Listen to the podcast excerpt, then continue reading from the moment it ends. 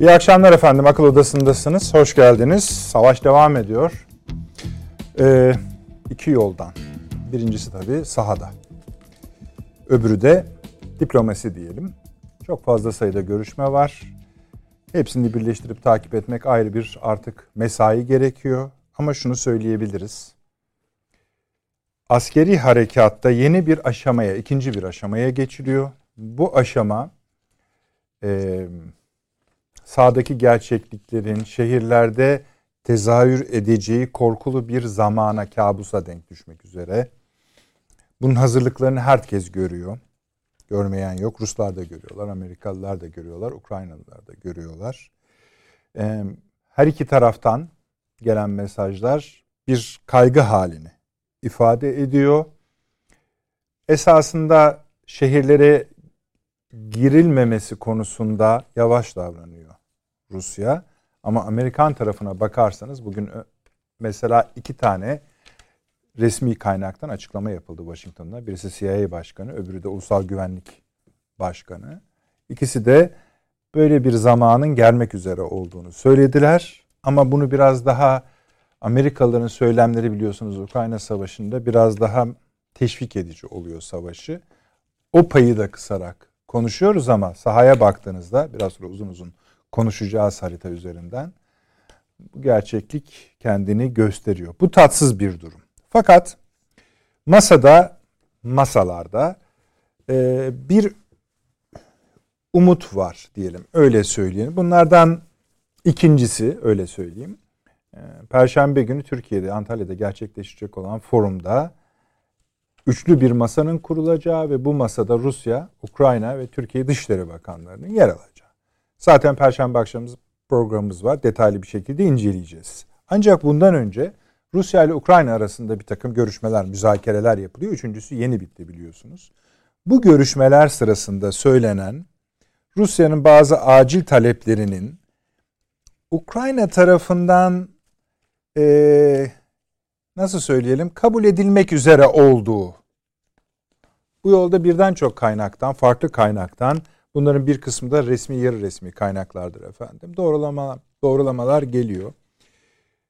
Tabii birinci, en yakın oldukları nokta Ukrayna'nın NATO'ya girmeyeceği.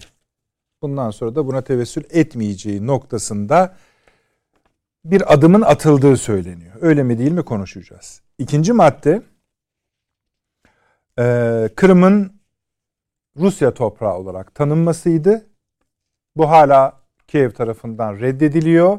Kolay kolay kabul edilmesi de zor. Üçüncü madde ise Donetsk ve Lugansk'ın bağımsızlığının tanınmasıydı.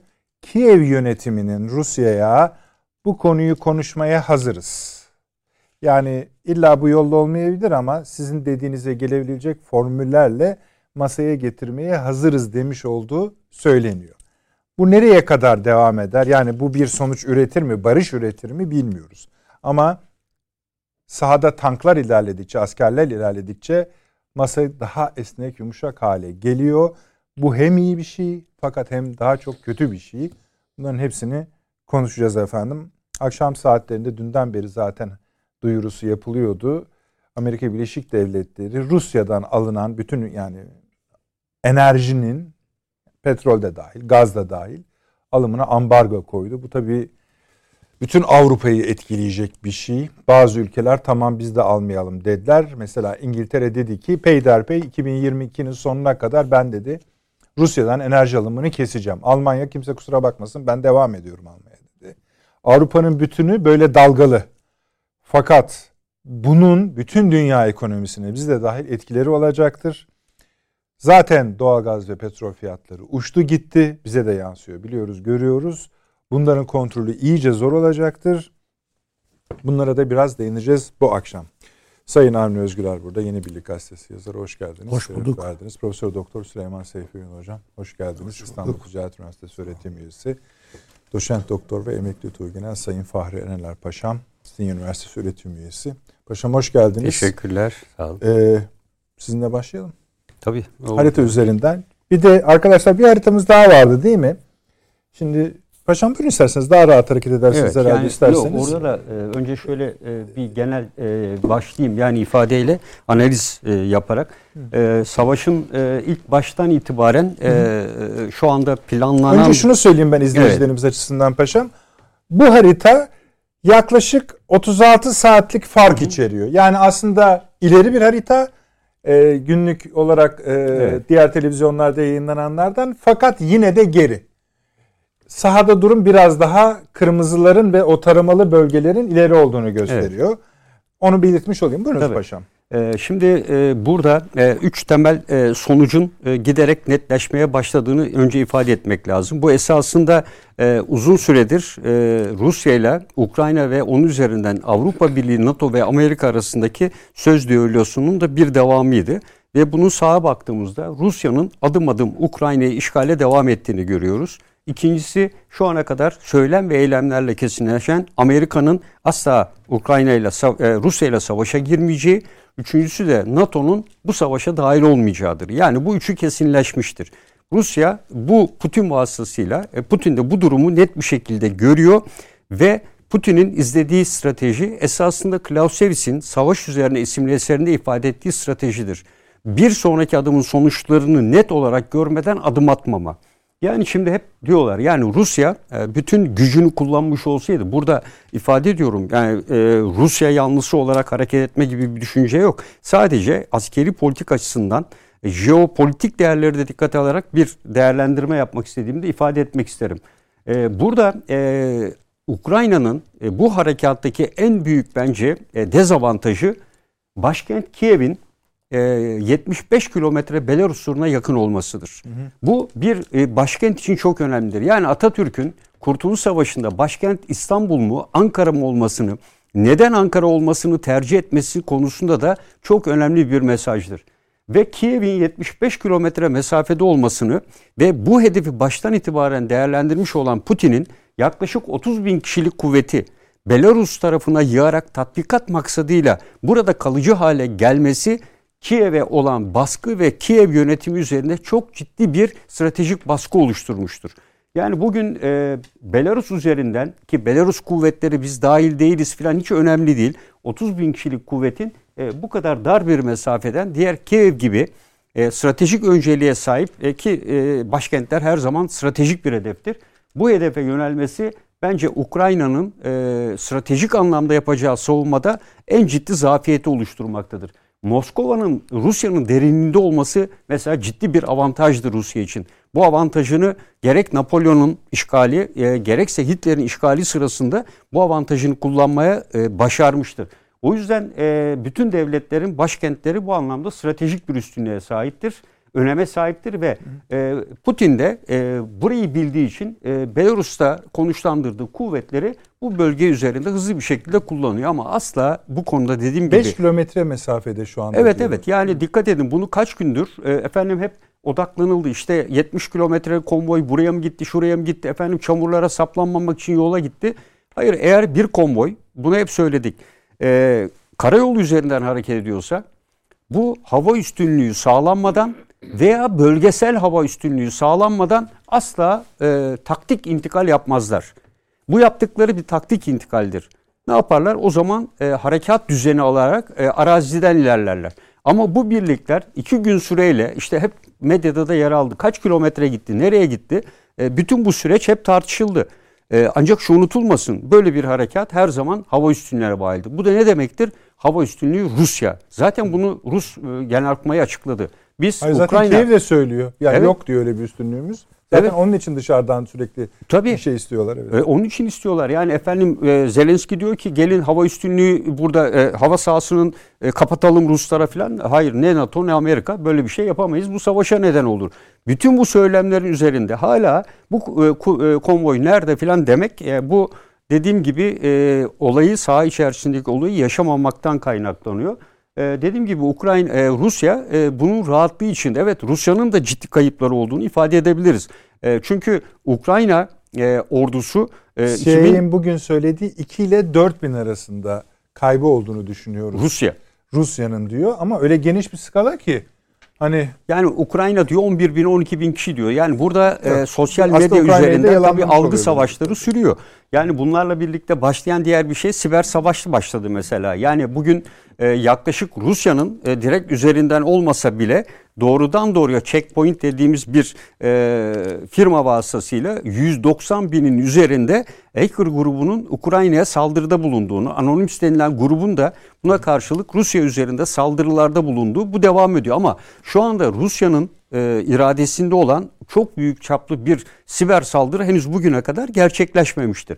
Ama bu ileriki süreçte olabilir mi? Ben pek zannetmiyorum. Yani bu silahı kullanabileceğini. Çünkü Ukrayna'nın altyapı sistemi bir Estonya, Letonya, Litvanya gibi bankacılık sistemi Estonya'ya bu saldırıda bulunduğu zaman onun kadar güçlü bir altyapı sistemi yok. Ukrayna'nın henüz o safhada bankacılık sistemi ve diğer sistemlerini henüz güçlü bir hale getirememişti. Çünkü hep Avrupa Birliği'ne giremedi, işte NATO'ya alınmadı ve bu süreç içinde kendi ayakları üzerinde durmaya çalışan ve Batı'nın yardımıyla bugüne kadar gelen bir ülke.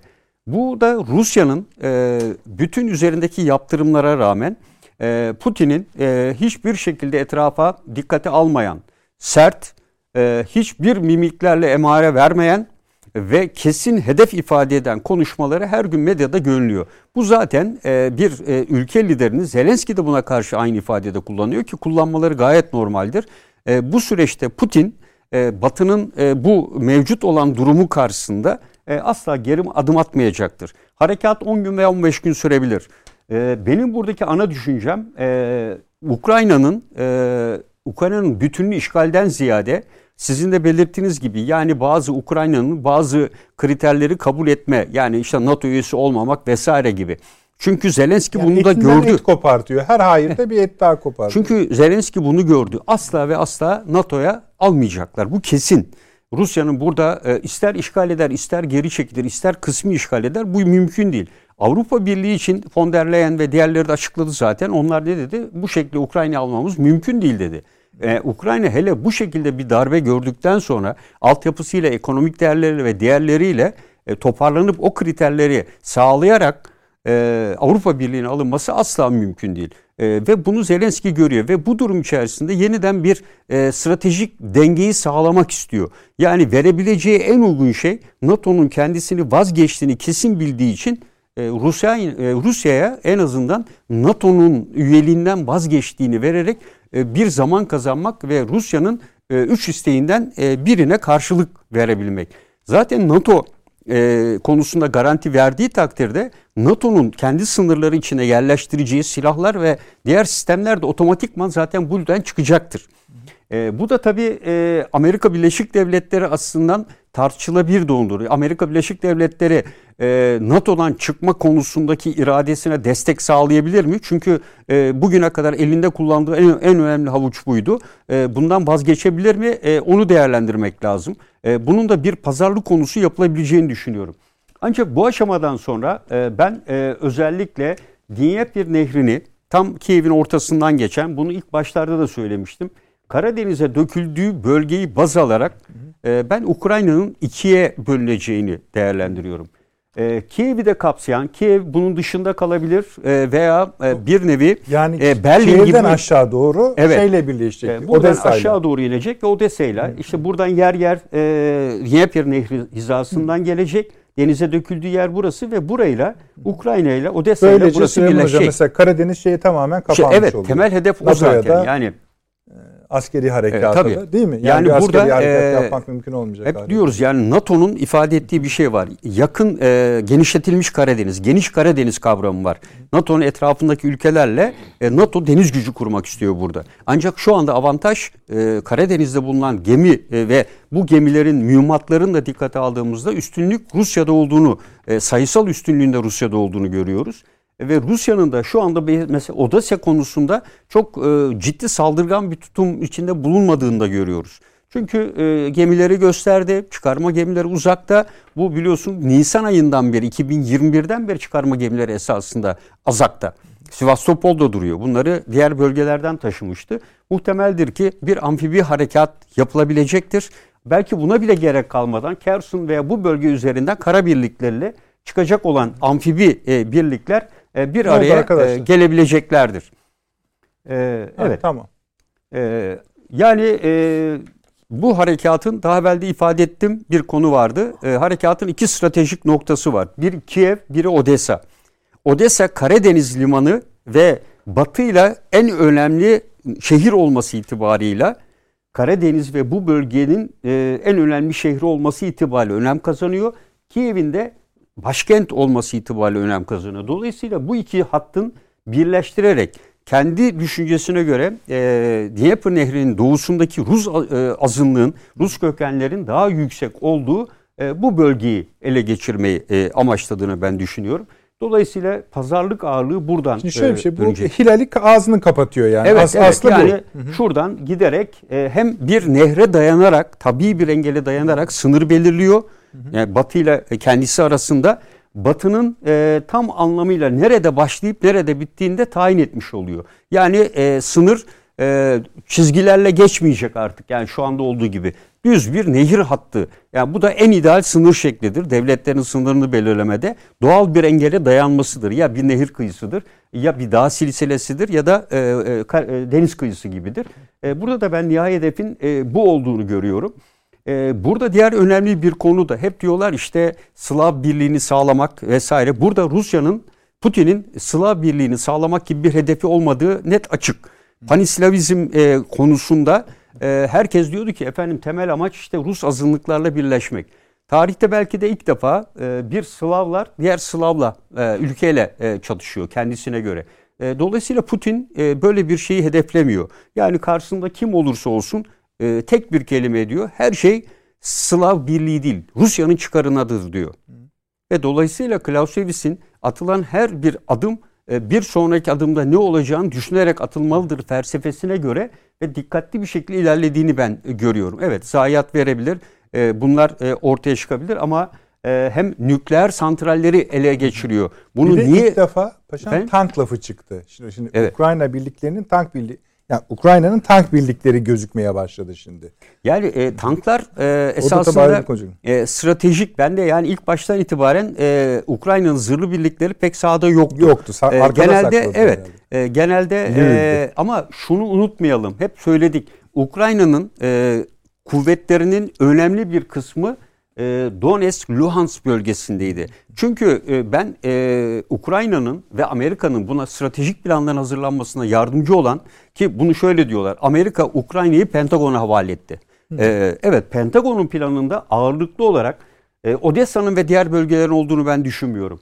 Ve stratejik asıl taarruz bölgesinin doğal olarak burası olacağı konusunda olduğu için de Ukrayna kuvvetleri, tanklar dahil zırhlı birliklerin ağırlıklı olarak bu bölgede yer aldığını ben düşünüyorum. İşte ama Ruslar da oraya hiç dokunmuyor şu anda. Onu biliyorlar. Onlar da istihbarat açıdan güçlü olduğunu biliyor. Dikkat edin, buradan çok ileriye doğru gitmiyor. Burada ne yapıyor? Tespit taarruz dediğimiz zırhlı birliklerin veya Ukrayna kuvvetlerinin ilerlemesini engelleyecek sistemle onları durduruyor. Orada çok ciddi çatışmalar elbette oluyor. Kayıplar bugün Birleşmiş Milletler raporunda da bu bölgede 96 kişinin öldüğü, sivilin, 500'ün üzerinde insanın ne olduğunu belli olmadığını, 1000'in üzerinde sivilin yaralandığı şeklinde bilgiler var askeri bilgilerin dışında. Ama burada bakın Harkov üzerinden giderek, Kırım üzerinden, Mariupol üzerinden giderek esasında bu bölgeyi buradan çevreleyerek buradaki kuvvetleri tamamen bir çember içine alarak etkisiz hale getirmek. Ve buradaki kuvvetlerin geriye gelerek Kiev veya benzeri yerlere mesela Dnipro üzerine, diğer Zaporizya üzerine destek sağlamasını mümkün kılmak istemiyor. O yüzden de buradaki kuvvetler yerinden oynayamıyor. Ama Ukrayna'nın baktığımızda en güçlü kuvvetlerinin doğal olarak burada olduğunu görüyoruz. Zırhlı birlikleri dahil. Diğer zırhlı birlikler ön plana çıkanlar diğer garnizondakiler değil. Bu muhtemelen Ukrayna'nın stratejik ihtiyat olarak bugüne kadar hava harekatından ve benzeri yerlerden sakladığı güçler. Çünkü eğer bunlar üst bölgelerinde olsaydı bugüne kadar hava harekatı sırasında etkisiz hale getirilirdi.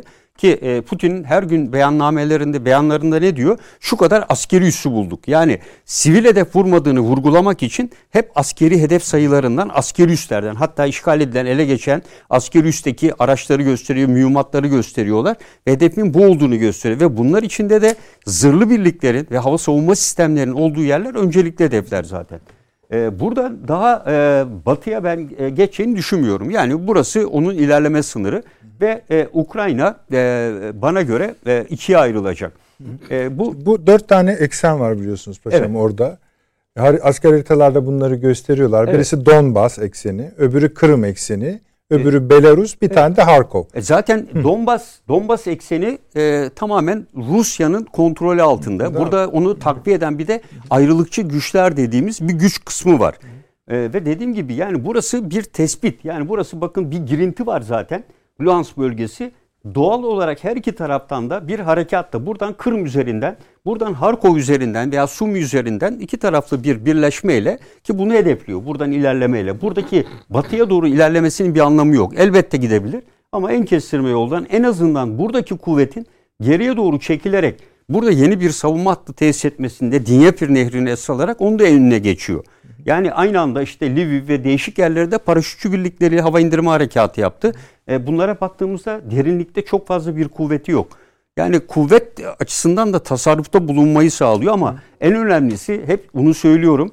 Bu birliklerde kullanılan silah sistemleri Rusya'nın çok yeni sistemleri değil. Yani bir evet T-84 tipi vesaire tanklar da var ama bunlar bir önceki nesil silahları. Çünkü Rusya'nın sadece düşmanı burası değil. Amerika'nın, NATO'nun her zaman diyorum olası bir saldırısına karşı stratejik ihtiyatlarını, asıl kuvvetlerini ben belirli bölgelerde tuttuğunu değerlendiriyorum.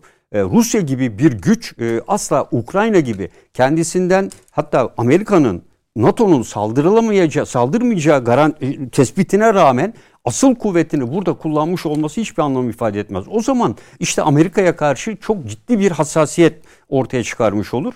Bunu yapmadığını düşünüyorum. Yani oyun değiştirici silahları, oyun değiştirici stratejik unsurları çok güçlü Rusya'nın. Bunlar ortaya bir tek nükleer silah kullanırım kavramını ortaya attı biliyorsunuz. Onun dışında bugüne kadar diğer oyun değiştirici faktörleri kullanmadı.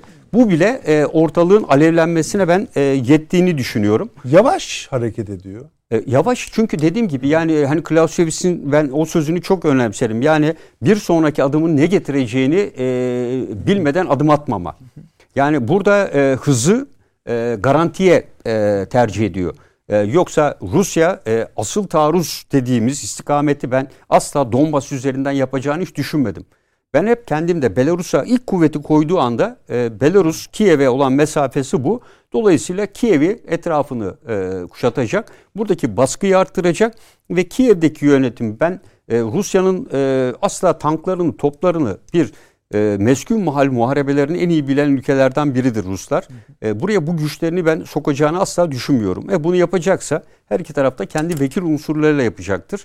Nitekim işte Gürcistan'dan, Abhazya'dan gelen insanları burada kullanıyorlar. Öbür tarafta işte yabancı askeri güç dediği değişik yerlerden, Litvanya'dan vesaire yerden gelen işte 40 bin, 50 bine ulaştığı söylenen insanları kullanıyor. Ama bunlar nasıl bir eğitim birliği kademesi içinde yarayacaklar, nasıl bir teşkilatlanmaya girecekler, nasıl bir emir komuta ilişkisi olacak? Bu aşamadan sonra bunlar nasıl kullanılacak? Ellerindeki Kaleşnikovlarla veya piyade tüfekleriyle o çok zor bir olay.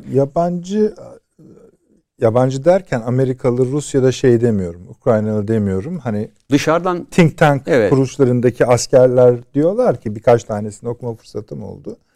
Bu diyor bir Kiev'in diyor 3 yerden kuşatılmış olması. 2 Karadeniz limanlarının erişim olmaması. 3 doğu tarafının göçmesi. Artık diyorlar yani yönetim, Kiev yönetimi şeyi kaybetmeye başladığını farkında. Savaşı kaybetmeye başladığını farkında. Doğal olarak bundan sonraki her adımda parça parça şey gelecektir. Teslimiyet gelmeye başlayacaktır. Bunu da bu hafta içinde bekliyorlar. Yani bugün, yarın, öbür gün böyle bir şey bekliyorlar. Fakat Amerikalılar hiç havada değil. Yani Zelenski bu tür açıklamalar yapsa bile onlar daha büyük açıklamalar yapıyorlar. O bir ikinci haritayı da verelim ama tam ekrana verelim arkadaşlar. Seyircilerimiz görsün. Biz onun üzerinden. Burada Amerika'nın bu şekilde hareket etmesinin en önemli kararlardan ve Rusya'nın da yavaş hareket etmesi belki daha da hızlanacaktı. Biliyorsunuz bu yaptırımlarda sizin de belirttiğiniz çatlaklar oluşmaya başladı. Şimdi bu yaptırım kararlarını alanlar kimler? Yaptırımın şu harita üzerinde evet. Bunu bir konuşalım. Tekrar evet. Zahmet oluyor size paşam. Estağfurullah. İşte seyircilerimiz yani, tam daha net görüyorlar. Bu evet. Güney tarafı. Evet. İki yerden giriş yapılmış yani Karadeniz'e. Topol üzerinden dediğim birisi gibi. Kırım yani üzerinden öbürü de. Daha tabii bu bölgeler gerçekleşmedi. Ya bunlar olası bir harekat. Yani buradaki Transdiyester bölgesi. Bir tek şu gerçekleşti. Bu doğudan gelen yani askeri birlikler evet, Kırım'dan girenler buluştu. Hatlar. Buradan da yani bir batıya doğru Keron üzerinden bir harekat evet. icrası var. Hareketlenme var ama. Süleyman Hocam orada bilmediğimiz şuymuş. Donbas bölgesindeki gibi ayrılıkçı gruplar varmış orada. Yani oraya da erişmeye çalışacak Ruslar. Böylece o hatta. Yani Karadeniz'i işte yani, tamamen evet yani Moldova sahil tarafı. Yani Karadeniz öyle. Kıyısını tamamen Ukrayna'yı bir kara devleti haline getirmek. Evet. Dnieper Nehri'nin kullanılmasını da engellemek. Ve burada bence dediğim gibi Amerika Birleşik Devletleri bu yaptırımları yapanlar Amerika ve G7 ülkeleri. Diğer ülkeler Avrupa'da Avrupa Birliği'nin içinde bu yaptırımlara katıldılar mı? Mecburen katıldılar. Ama bu ülkeler bu yaptırımlardan bence Rusya'dan daha çok zarar görecek ülkeler. Bunlar ileride belki bir sene sonra Avrupa Birliği'nin mali yardımıyla Avrupa Birliği'nde ciddi bir finansal çöküşe de sebep olacaklar. Yani bugün Romanya, Bulgaristan bu tür yaptırımlar içinde hangi sürece kadar dayanabilecektir? Veya Slovenya veya Litvanya, Letonya. Bu kadar savunma harcamalarını arttırarak diğer alanlardan ayrıldıkları kaynaklarla bu yaptırımlar üzerinde kendilerini etkilenecek. Bugün Bulgaristan'ın gazı falan yok ki. Hadi Romanya'nın biraz doğal gazı var. Romanya bunu idare edebiliyor. Fakat Bulgaristan zaten son derece fakir bir ülke. Avrupa Birliği'nin en fakir ülkelerinden biri. Onun dışında Polonya'ya bakıyoruz. Polonya bu kadar göçmeni Avrupa Birliği'nin desteğiyle nasıl besleyecektir? Diğer ülkelerde de Moldova'da işte 300 bin, 400 bin. Polonya'da o kadar var. 1,5-2 milyona yaklaşıyor. Bunların beslenmesi, yedirilmesi, içilmesi, iaşesi nasıl olacaktır? Bu da Avrupa Birliği üzerinde bence yaptırımla eşdeğer bir yaptırım gibi görülmelidir. Bu da olayın diğer bir boyutunu oluşturuyor. Tamam paşam siz evet. Yine devam edersiniz. Tabii. Turumuza başlamadık çünkü zaten. Hani bir sahayı görelim, orayı bitirelim dedik. Yani bu işin nasıl askeri entelektüeller diyelim, öyle söyleyelim. İşte ikiye ayırıyorlar. Bu şimdi artık yeni bir aşama başlayacağını söylüyorlar.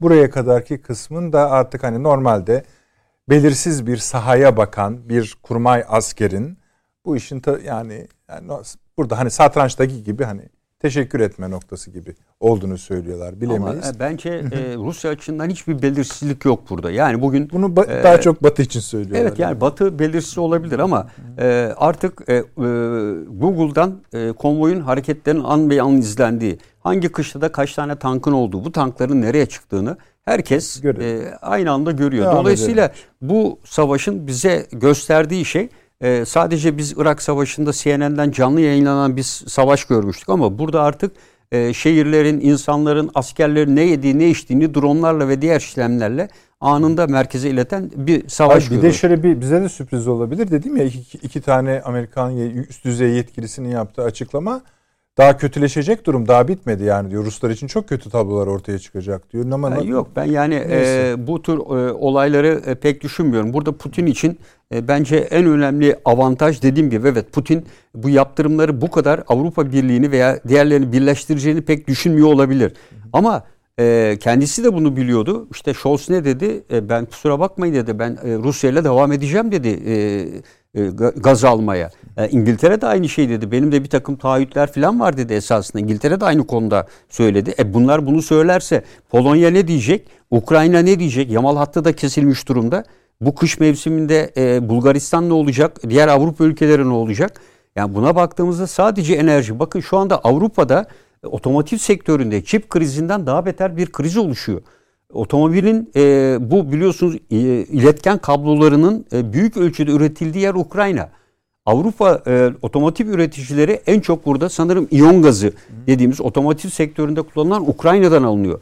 3-4 parça Ukrayna'da üretilip Avrupa'daki otomotiv üreticilere gönderiliyor. Şu an bu üretim kesilmiş durumda. Çipten krizde olan elektronik sanayi ve otomotiv sektörünü ikinci bir kriz daha bekliyor. Bu kriz Avrupa Birliği'nde ciddi bir ekonomik anlamda istihdam düşüşüne, fabrikaların kapanmasına da yol açabilecektir. Yani peki, bu dediğim gibi bu da üzerinde durulması gereken diğer bir konu. Evet. Devam edeceğiz. Anam, sahadaki durum bu, askeri hal budur. Ama siyasette daha tabii daha sahayı canlı izleyemiyoruz ama evet, siyasetteki bölümü, diplomasideki bölümü, masaları daha net izleyebiliyoruz. Daha çok bilgi alabiliyoruz. Sahaya bakarak mı konuşmak istersiniz yoksa sahayı durdurmak kolaydır? Hayır, saha üzerinden demek istemedim. Yani evet, siyasetçiler bu işi halleder de diyebilirsiniz. Şöyle, yani bu savaş başladığında Rusya ya kazanırız ya kaybederiz filan diye bir ikilem içinde miydi ki? Değil, hayır. Öyle. Herhalde yani ne kadar hızla istiyorsak o kadar hızla gideriz, bitiririz bu işi diyordu. Muhtemelen de o plana uygun gidiyor şimdi. Hı hı. Ha, bu plan biraz işte çamura saplandı, biraz işte gecikmeler oldu, şey oldu, bu oldu filan ama nihayetinde gidiyor yani öyle. Ukrayna da yani kazanacaklarını düşünüyor muydu ki? Zinhar. Ya bunun akılla bağdaşıp bir tarafı yok. Amerika'da bilir ki Ukrayna yenilecekti yani. Yani bu bir bilgisayar oyunu gibi bir şey yani, düşünün. Yani sizin taşlarınız az. Galip gelme ihtimaliniz yok. İstediğiniz kadar Ukrayna'ya gaz basın yani. Hiç fark etmez yani bu sonuç. Değişmez. Tablo nasıl diye sorarsanız yani bu yani işte Amerika var bir tarafta, bir tarafta da Rusya var esasında. Öyle değil mi yani? Evet. Yani Avrupa bile yok bir tarafta. Onun için Amerika diye bakmak lazım. Blinken'a diyorlar ki bu bu Ukrayna Devlet Başkanı Zelenski bunu öldürecekler. Ya ölürse diyorlar. Adam ne münasebet, biz koruruz falan demiyor.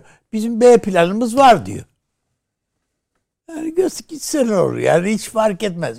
Onun için bir taş yani, satrançta bir taş gibi bir şey yani. O manada. Nitekim de o, ama adam kendisine biçilen rolü iyi oynadı. Şimdi iyi oynuyor yani. Şimdi demin dediniz açıkçası ya abi, hani ne kadar şişirirseniz şişirin dediniz ya. Şimdi mesela İngiltere Genelkurmay Başkanı bugün bir açıklama yaptı. Dedi ki yani dedi bu İkinci Dünya Savaşı'ndan sonra dedi Rusya bu ölçekte faaliyet göstermedi hiç dedi. Bu biraz karmaşık ve zor bir iştir. Rusya savaşı kaybedebilir dedi. Şimdi bu hangi sınıfa giriyor? Yani şişiriyor mu? Tabii canım yani oyun oynuyorlar ya. Yani. Anladım. Yani ne olacak, ben de benim torunla oynarken yeniliyorum yani gibi. Evet. Yani bir şey değil yani. Peki. Bu. Zaten hiçbir Genelkurmay Başkanı da böyle açıklamaz. Ya. Kazanmayacaklar veya biz kazanacağız demiyor. Kazanmayabilir diyor. Tabii. Yani kaybedebilir diyor. Kaybedebilir. Peki abi. Yani mesela AB'ye acil almak için dilekçeyi hazırladılar ve götürdüler, merasimler verdiler, bilmem ne filan. Vermeyecek yani, ne alması ne vermesi, ne Avrupa Birliği, yok böyle bir şey yani esasında. Hemen Gürcistan'da yani gönderdi, biliyorsunuz. Düşün ki Rusya'ya ait, Rusya'nın hakimiyetine geçmiş bir Ukrayna'yı Avrupa Birliği'ne aldın. Rusya'ya çok teşekkür ederim diye bildirim diyebilir yani. Sağ olun, bizim çocuğu almışsınız içeri diye. Böyle bir şey yok yani. Avrupa Birliği'ne Ukrayna'yı almak falan, böyle bir şey yok. O diyor ki bize uçaklar verin. O öbürleri de diyor ki valla işte eski Sovyet rejiminden kalma uçaklar var, onları gönderelim falan diyor. Yani şaka yapar gibi. Evet. Yani ne uçağı var, ne göndereceksin. O uçaklar nerede duracak, nereden havalanacak? Putin diyor ki ya onların havalanacağı yerleri savaşa dahil sayarım. Aman ha. Şimdi onun üzerine açıklama yapıyorlar. Yok hayır biz uçak falan yapmayız falan diye. Hepsi ağız birliği. Ya basma ya. Hani bizde bir takım televizyon programları var ya böyle güldürecek falan filan. O onun gibi yani onun diyalogları gibi. Bayağı komedi diyalogları. Efendim o baktığın vakit çünkü Rus Putin açısından da baktığında adam o savaş öncesi bütün o Moskova'daki güvenlik bürokratlarını karşısına dizdiği toplantıda hatta fırçaladı. Evet. Yani azarladığı. Öyle söyleyeyim. Hani yani öyle. İstihbarat başkanına. Yani düşünün Rus istihbarat başkanı. Bulabiliyorsanız bulun. Yani ona dedi ki sen de katılmıyor musun bu dediklerime falan. Adam düşün Rus istihbaratının başındaki adama şey yapıyorsun. Yani düşünün böyle bir tablonun içerisinde sen savaşa giriyor adam yani hiç orada en ufak bir açığa tahammülü yok bu iş. Yani bütün bu riskler göze almış. Ha buna rağmen ben geçen haftaki toplandı. Yani esas da temelde Rusya kötü oynadı. Ya kaybetti dedim. Savaşı kaybetmekle alakası yok. Bu yaptırımlar ya düşünebiliyor musunuz? Bugün Rus petrolünü kullanmayacaksınız diye Biden karar alıyor. Patır patır hepsi İngiltere dahil buna. Yani hayır o tarih veriyor sadece. Sene sonuna kadar. Sene sonra bir şey değil yani. Sene sonuna kadar biz petrol ihtiyacımızı sıfırlarız yani. Bir Almanya şüpheli. O da yarına kadar çözülebilir. Yani üstüne fazla giderlerse birazcık vadeyi uzatabilir. Hollanda falan hemen yelkenleri indirdiler. Yoksa Hollanda'da biz Rus gazı olmazsa yapamayız falan diyordu. Ama hemen kardeşim üzerindeki yani hegemon devlet dediğimiz şeyin ne olduğunu görüyoruz. Amerika'da. Anlatabiliyor muyum? Yani öyle bir bastırıyor ki tepeden almayacaksın. Tabii Zelenski de kaçamıyor. Yani. Tabii kaçamıyor. Oradan alamayacaksın petrol diyor. Almayacaksın. Nereden alacaksın? Ne yapacağız o zaman? Ben sana satarım diyor. 3 liraysa ben sana 5 liraya satacağım ama satarım. Sen ona göre paranı hazırla. Bütün bu 2 milyon mülteci ki bu herhalde daha da artacak. Öyle gözüküyor. Evet. Yani 4 milyonu falan bulacak. Mülteciyi de eritin. Bunların masrafları, şunlar bunlar. Hepsi var yani bu işlerde. Hepsini ödeyin. Bunlara bakın. Yerleştirin. İş bulun. Sarışın mavi gözlüler. Tamam buyur al. Onun için ben Rusya'nın buradan çok ciddi yara aldı. Çünkü sonuçta ne hedefliyor sorusunun bir akademisyen şu anda yani Türk zannediyorum. Tam emin değilim ama bir cümlesi aklıma takıldı. Korkarım dedi şöyle bir şey haline getirebilirler.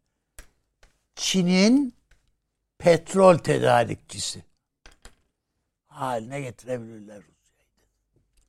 Tamam peki bu kötü mü? Hayır yani Çin'i ama düşün bu Rusya için hoş bir şey değil yani final değil.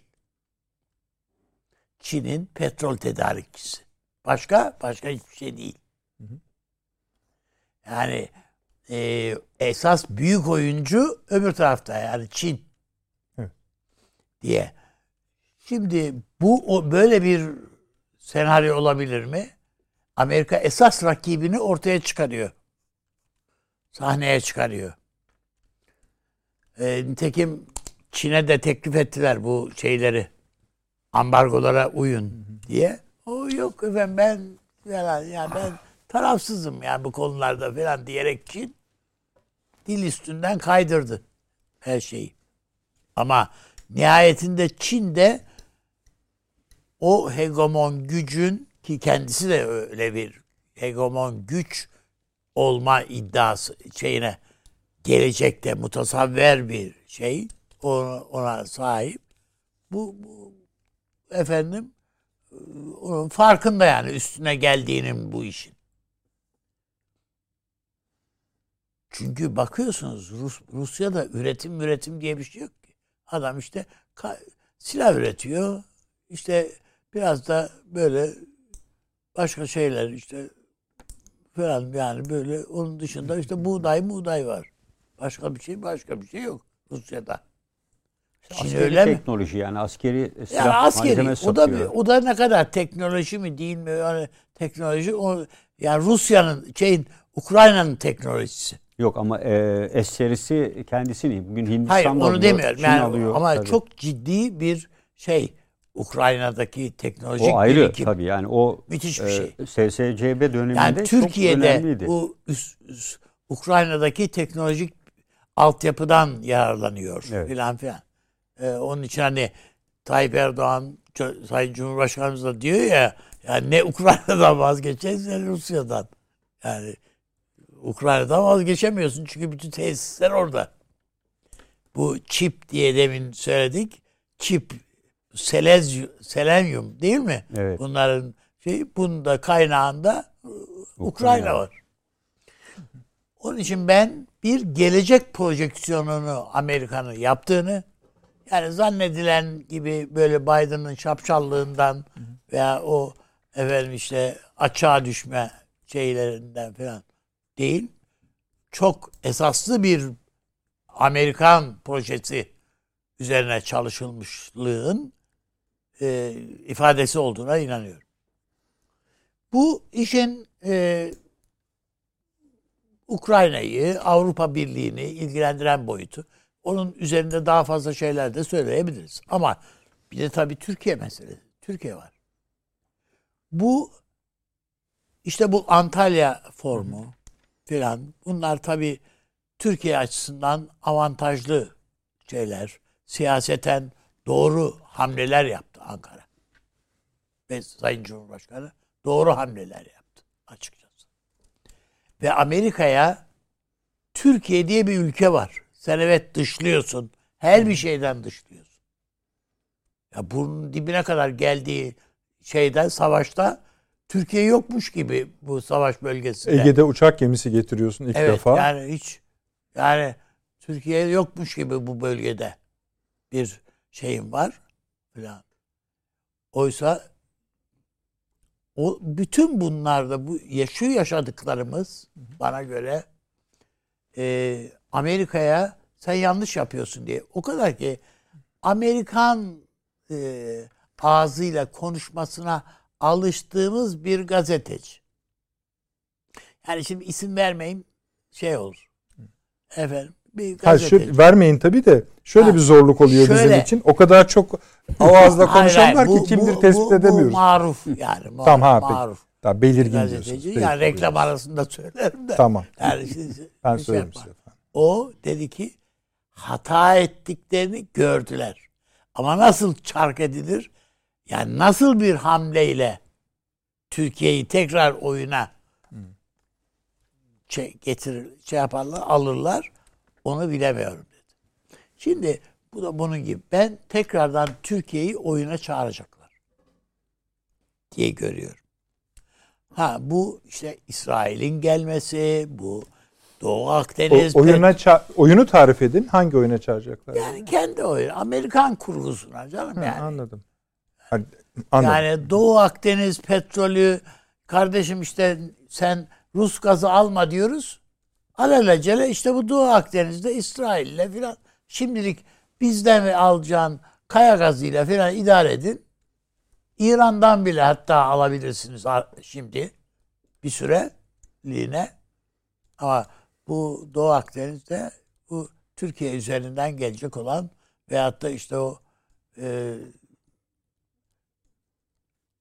Türkmen gazından filan borular filan bir şey. Yani Türkiye'yi bu işte tekrardan şey yapalım.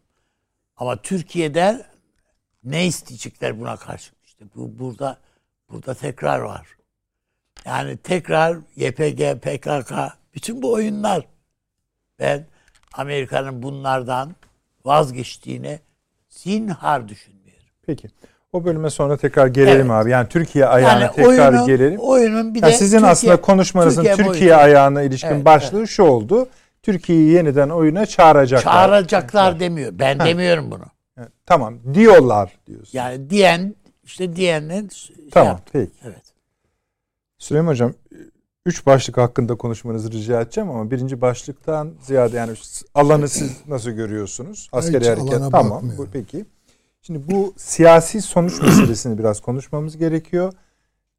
3 tane şey söylemişti Ruslar. İkisinde bir yumuşama gözüküyor ama Amerika otur dediği için oturuyormuş gibi bir hal var. Siz nasıl görüyorsunuz? Yaptırımlar perspektifi hakkında ne düşünüyorsunuz? Nihayet Türkiye.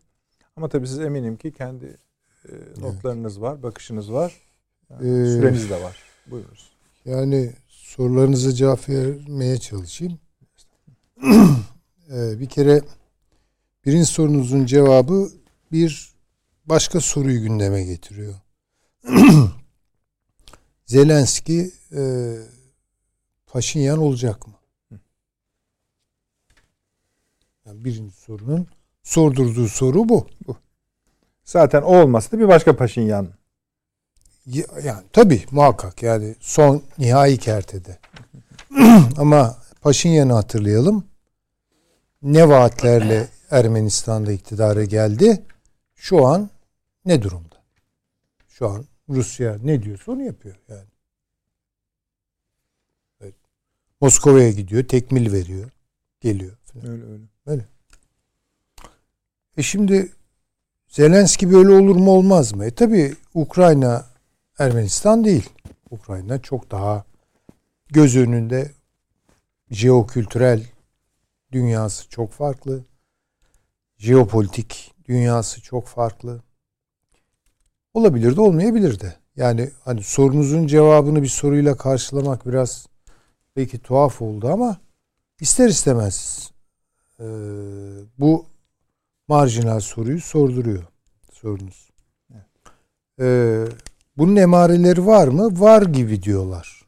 Şimdi şöyle o kadar dezenformasyona dayalı haber bombardımanı altındayız ki bir taraftan bizim zihinlerimiz de bombalanıyor. Yani farkında değiliz. Ondan sonra hangisi doğrudur, hangisi yanlış? Zelenski açık onu öyle söyledi mi veya söylediyse bile onu mu murad etti falan hakikaten. Konuşmasından. Evet konuşmasından da yani bağlamına bakmak lazım, bütününe bakmak lazım. Yani taktik bir şey de olabilir. Olabilir. Yani hepsi olabilir.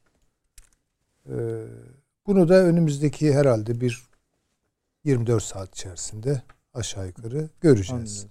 Yani Antalya'daki toplantı belki buna mı hizmet eder? Ama bilmiyorum yani. Ona Ruslar, ayrı başlık açacağız. Yani orada tabii, soru tabii. Şu. Buradan bir şey çıkar mı? Çıkmaz mı? Tamam. Onu ayrıca konuşalım. Çıktı tamam ama bir de. Evet ama yani ben biraz zor görüyorum. Yani şöyle zor görüyorum. Rusya, ya ben sana 3 şart ileri sürdüm. Bunlardan 2 tanesine fit ol. Öbürünü de ben görmezden geleyim. Diyecek durumda değil. Bir diyor Kırım'ı tanıyacaksın. Yani bu çok ağır bir şart. Yani Paşinyan olmasını engelleyecek bir şart. 2, işte Donbas'ta şunları tanıyacaksın. 3, bunun içinde ima ettiği bir şey var. Yani yarın mecbur kalırsın benimle barışmaya. O ana kadar elime geçirdiklerimi de sana yar etmem diyor.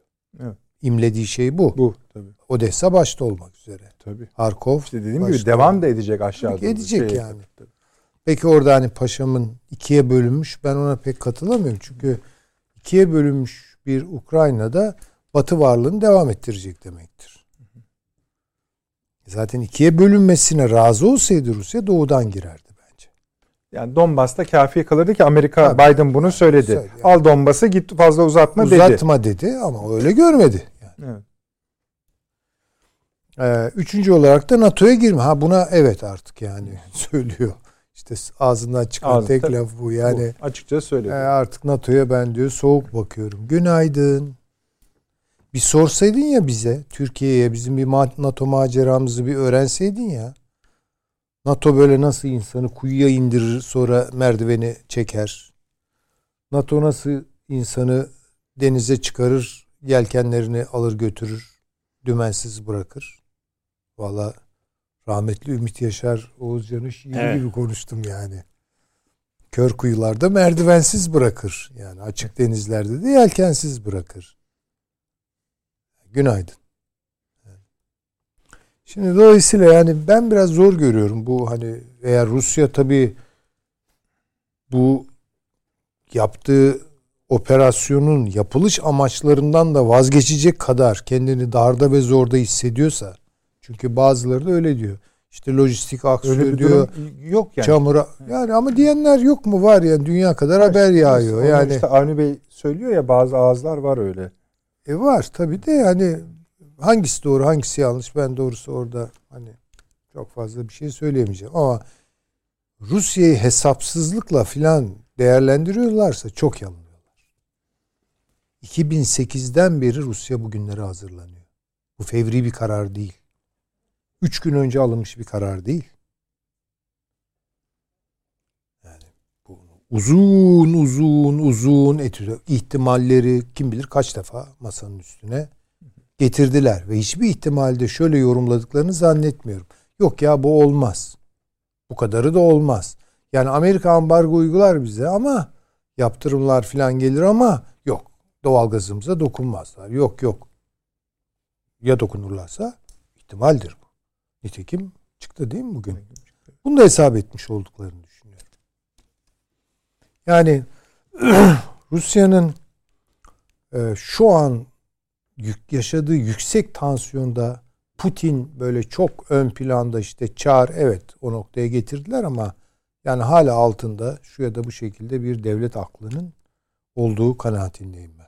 Putin onları bir yerde dinlemeyi bırakırsa falan bilemem veya bıraktı mı onu da bilemem ama bunlar olduysa çok kötü tabii. Ama bu 2008'den başlayan bir hazırlık. Şimdi dün alınan bir karar değil bu. Bu 3 madde Zelenski masası, yani Ukrayna ekibiyle Rus ekibinin müzakere masasının 3 maddesi. İkisinde biraz esnediği görülüyor. Zelenski Kiev'in, öbüründe tartışma sürüyor. Bir de biliyorsunuz asıl şartlar var. Yani işte NATO, asıl şartlar, NATO'ya girmeyeceksin. Hı. Avrupa Birliği'ne girmeyeceksin. Öbürlerine söyledi. Yani bir kere bu sınırlar da çekilecek diyor. Yani Ukrayna'nın dışındaki ülkelerdeki NATO varlıkları da. O ayrı ama onun muhatabı başka yani. Tamam. O, ABD ve NATO. Tabii yani kimse yani karışmasın. 97 istiyor. Öncesi şartlara dönelim diyor falan. Onlar tabii ayrı dosyalar da. Yani şu an birebir baktığınız zaman Rusya ile Ukrayna. Şey bunlar işte 3 tane gayet güzel. Doğru. Özetlediniz yani. Bunlar 3 aşağı ama çözülebilir şeyler değil. Eğer çözülüyorsa bu sefer dönüp Zelenski'ye bir sürü adam sorar. Bunlar zaten masadaydı yani. Değil mi? Yani Kırım'ı tanı diyordu.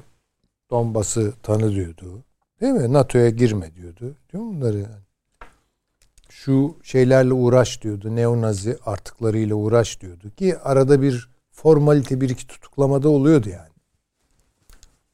Ay bırakalım her şeyi. Minsk anlaşmaları var. Kimse o tarafını düşünmüyor. İmza atmış mı Ukrayna bunun altına? Atmış. Uygulamıyor.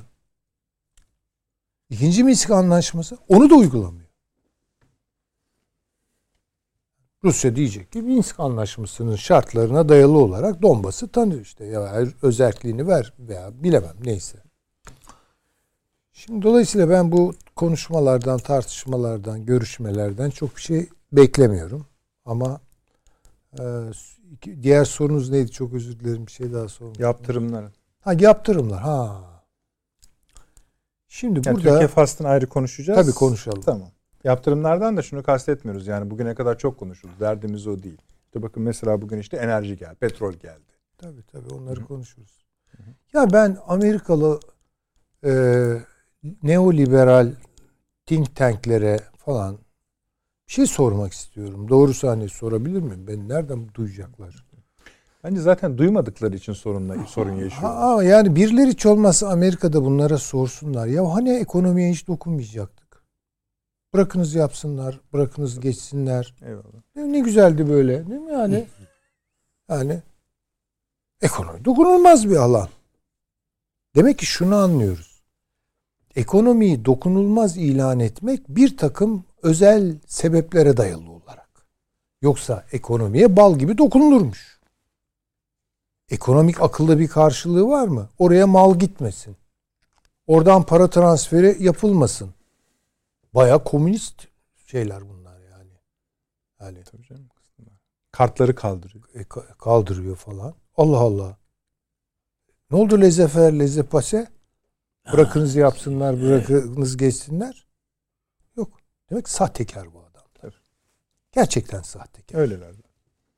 Hani ben en azından Türk liberallerinin, Türkiye'de vardır ya. Var. Onların konuşmasını isterim. Demek ki ekonomi dünyaya barış vaat etmiş. Çünkü öyle anlatılıyor da küreselleşme ideolojisi. Böyle mallar gelecek, bilmem neler gidecek. Böyle barışacağız, kaynaşacağız. Elbette şahane, kare dünya olacağız, bilmem ne olacağız diyen yarı cahil adamların lafları falan. Şimdi bu gösteriyor ki bu süreçler bize bu büyük bir sahtekarlık, büyük bir yalan. Ekonomiye dokunurlar bu adamlar. Ve ekonomiyi bir baltaya dönüştürürler, bir silaha dönüştürürler. Ama hesaplayamadıkları şey şu. Bakın Avustralya'da bumerang diye bir şey vardır değil mi? Böyle. Evet, atarsınız. Atarsınız. Sonra gelir sizin kafanıza çarpar. Ben ambargoları bumerang etkisi olarak değerlendiriyorum izninizle. Çünkü ekonomi hakikaten bence de öyledir. Yani dokunulmaması lazımdır. Malların girişi, çıkışı, ticaretin serbestçe ve güvenlik içinde yapılması. Piyasanın müdahale edilmeden, tabii sadece devlet değil, tekeller de olmayacak orada ama. Sağlıklı ekonomi bunlardır. Peki rekabet olsun, tatlı tatlı yarışalım, kaliteli yarış. Kim kaliteli malı üretiyorsa o kazansın. Tamam, çok güzel yani en azından kağıt üzerinde.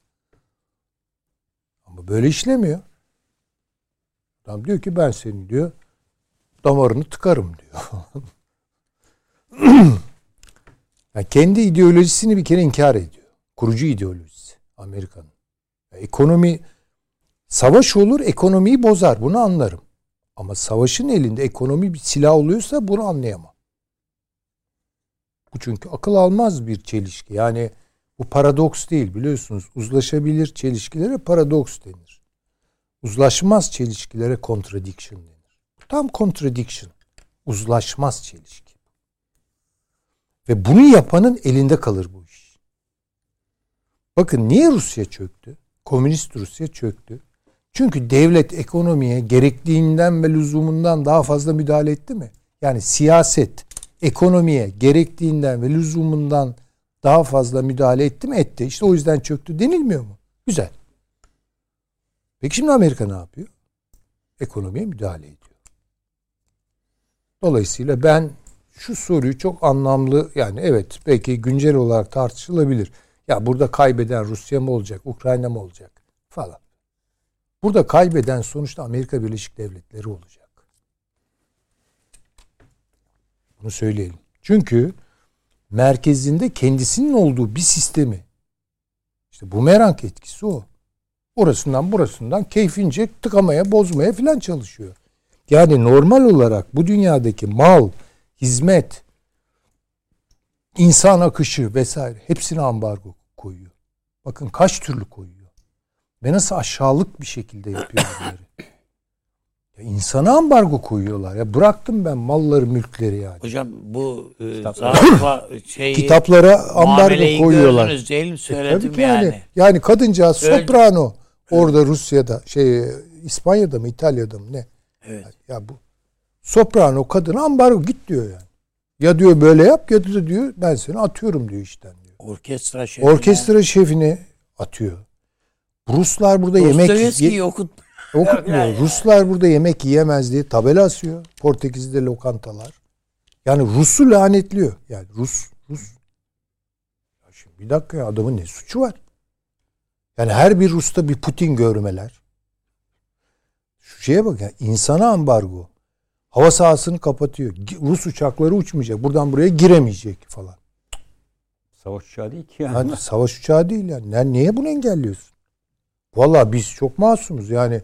Biz evet İsrail'le kavga ediyoruz ama ticaretimiz devam ediyor. Ne kadar sağlıklı bir şey, söylüyorum ben bunu. Yani İsrail uçağı da gelip gidiyor. İsrail uçağı da gelip gidiyor. Kimse kimsenin uçağını düşüresi yok ama bir çetin bir korakor. Yunanistan'da da öyle. Yunanistan'da da öyle. Yani demek ki bizden insanlık öğrenmeleri lazım bunlar. Bu Avrupa'nın falan.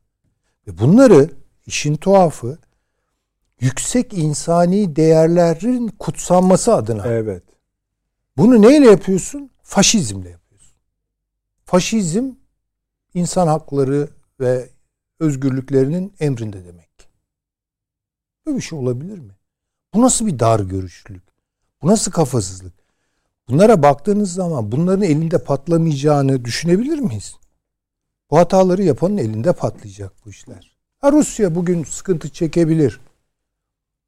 Bu İsveç'in sıkıntı çekmesine, Fransa'nın sıkıntı çekmesine benzemez. Rus halkı çilekeş bir halktır. Ne çileler yaşamıştır. Halkı kastediyorum. Ve yapılan bunların, işte bunlar tabii bakacaklar şimdi, tüketime de alıştı Ruslar. Oligarklar da sıkıştı. Putin'i devirecekler. Yani hiç çocuksu bir senaryo. Orada koca Rus devleti var. Koca KGB var. Böyle düşünenlere bunlar nefes aldı. Bunu hesaplamadı mı Rusya? Mutlaka hesapladı. Ben hesaplayabilirim bu kadarını da. Onlar mı düşünmeyecek bunu? İkincisi, Rusya buradan çıkar, ben söyleyeyim. Bu yaptırımlar vız gelir. Çünkü şöyle bir kuralı da biliyoruz. Yani siz ekonominin normal işleyişine, akışına müdahale ederseniz bir tür paralel ekonomi doğar. İktisat hocaları bunu anlatırlar derslerinde. Paralel ekonomi şudur yani, el altından yürütülen işler. İşte İran yıllardır bunu yapmıyor mu? Rusya bu kadarını yapamayacak mı? Hayır, zaten bunu kuruyordu. Mesela daha yeni Türkiye ile Rusya arasında yani altın, evet, ruble üzerinden yapalım dendi. Yapılacak işte, tabii ki. Yani ve de bu, bakın, dünyadaki dolarizasyon meselesine de büyük, ağır bir darbe. Bumerang oradan tabii gelecek. Zaten dedi hocam, bundan sonra petrol satarsam rubleyle alacağım dedi. Tabii. Evet. Yani bu az bir şey değil. Az bir şey değil. Yani, onu söylüyorum. Hani o Bitcoin deniyordu yani, bizim savunma sanayi zorla bizi ev sahibi yaptılar hani diye. Burada da dünya ev sahibi olabilir yani. Tabii kaçarak. Ki işte öyle tabii. Olacak tabii ki. Yani onun için hani Çin işte çok kötü durumda. Tabii şu an şaşırıyordur yani. Ya yani adamlar Avrupa'yla Çin bir an bu kadar çabuk olacağını düşünmedi herhalde. Yani bugün şimdi tabii biraz şöyle bakıyorlar. Yani Çin biraz fazla ekonomik bakıyor o da. Yani şu an Amerika çok katıksız siyasal bakıyor. Çin de çok daha fazla ekonomik bakıyor. Yani ve vallahi yapsınlar, Marx'ı falan okusunlar. Marx'taki üretici güçleri elinde tutanların önüne çıkan bütün engeller reaksiyoner engellerdir, gerici engellerdir ve bunlar aşılır diyor. Amerika şimdi işte bu durumda. Engelliyor çünkü 5G ile yarışamıyor. Avrupa pazarını kaybetmiş. Şimdi böyle alelacele müdahalelerle, NATO'yu sıkıştırarak, Ukrayna'yı ateşe atarak falan acaba engelleyebilir miyim? Ambargolar koyar. Bunlar tarihin gerici güçleri olur işte. Bu gericiliktir, reaksiyonerliktir bu. Gericilik demeyeyim de o başka bir şey çünkü. Reaksiyonerliktir. Ve her reaksiyoner hareket tarihte kaybeder. Bunun tersi görülmemiştir. Yani reaksiyoner hareketler daima mağluptur. Bunları düşünmüyor mu? Bu adamların entelektüelleri falan ne oldu? Avrupa'nın entelektüelleri falan. Ve Amerika'daki entelektüeller. Belki de zavallılar konuşuyorlardır ya ama kamuoyuna onlar. Bir de çünkü medyayı kullanmalar falan. Ve Türk medyası çok kötü işler yapıyor. Bakın söyleyeyim. Eyvallah zaten. Ya ama yeter ama yani artık böyle bunu iyice dramatize edip yani ay şurada sürünüyorlar, ay burada öldü. Ya tabii ki öyle oldu. Hem magazine yani melodramik bir magazin çıkarttı medya buradan. Yapmasınlar bunu yani. Gerçekleri anlatsınlar insanlara ya. Gerçek neyse onu söylesinler. Dram türetmenin, dram peşinde koşmanın alemi var mı? Şeyin... Peki. Bir reklama gidelim Süleyman Hocam. Çok konumuz var daha konuşacak. Yani girişi yapabildik ancak. Kısa efendim, hemen geliyoruz. Akıl Odası devam ediyor efendim, döndük. Süleyman Hocam, bu yaptırımların vadesiyle ilgili de bir şey söyler misiniz? Şu kafa karıştırıyor çünkü. İşte böyle yapılıyor. Biz bunları uyguluyoruz. Sonra burnundan fitil fitil gelecek. Şimdi ne zaman sonra diyorsunuz? Şimdi hemen değil diyorlar uzun vadede.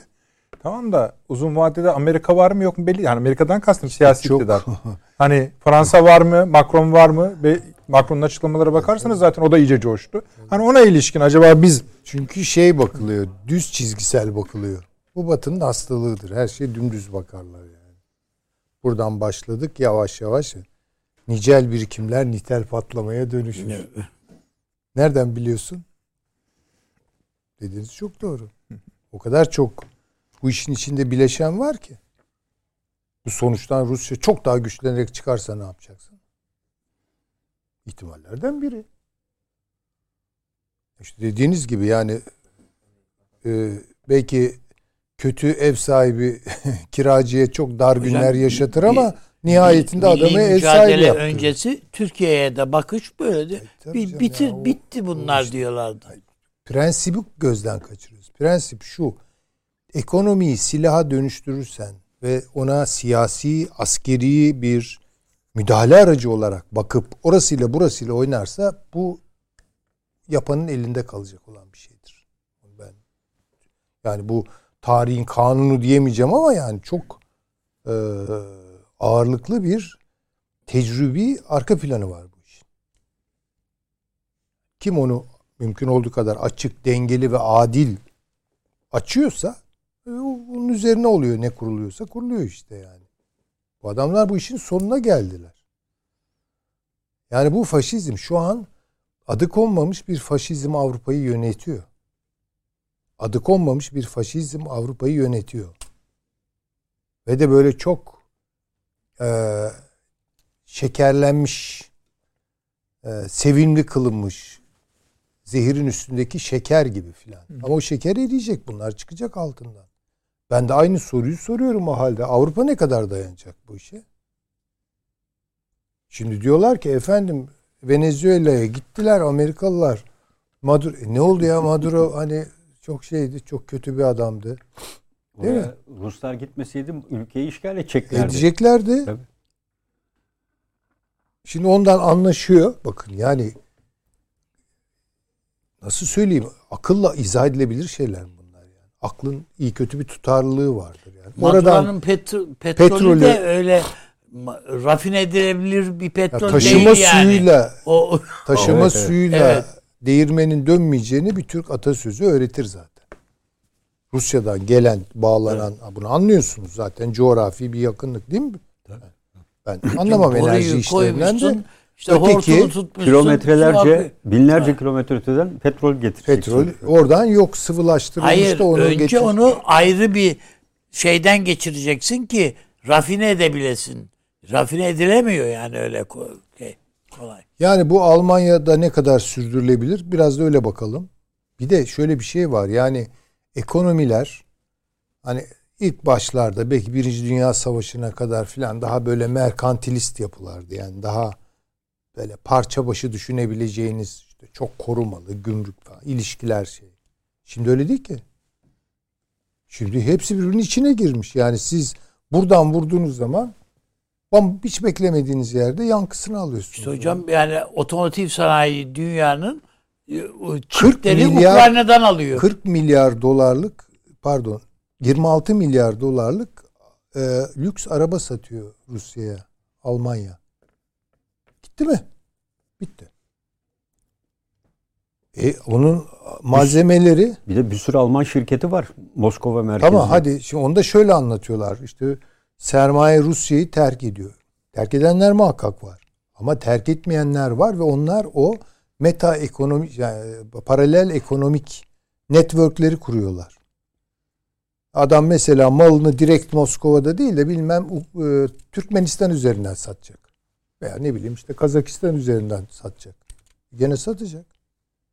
Engellenebilir şeyler mi bunlar yani? Onun için ben eğer bir hani bu prensipler etrafında düşündüğüm zaman bunun kaybedeninin Amerika olacağını düşünüyorum ben. Hele Amerika'daki şu an mevcut ekonomik durumu filan düşünecek olursak, çünkü kimse oraya bakmıyor. Yani ya da orası başka türlü konuşuluyor, başka türlü tartışılıyor. Amerika Birleşik Devletleri'nde ekonomiyi canlandıramıyorlar. Etkin manada.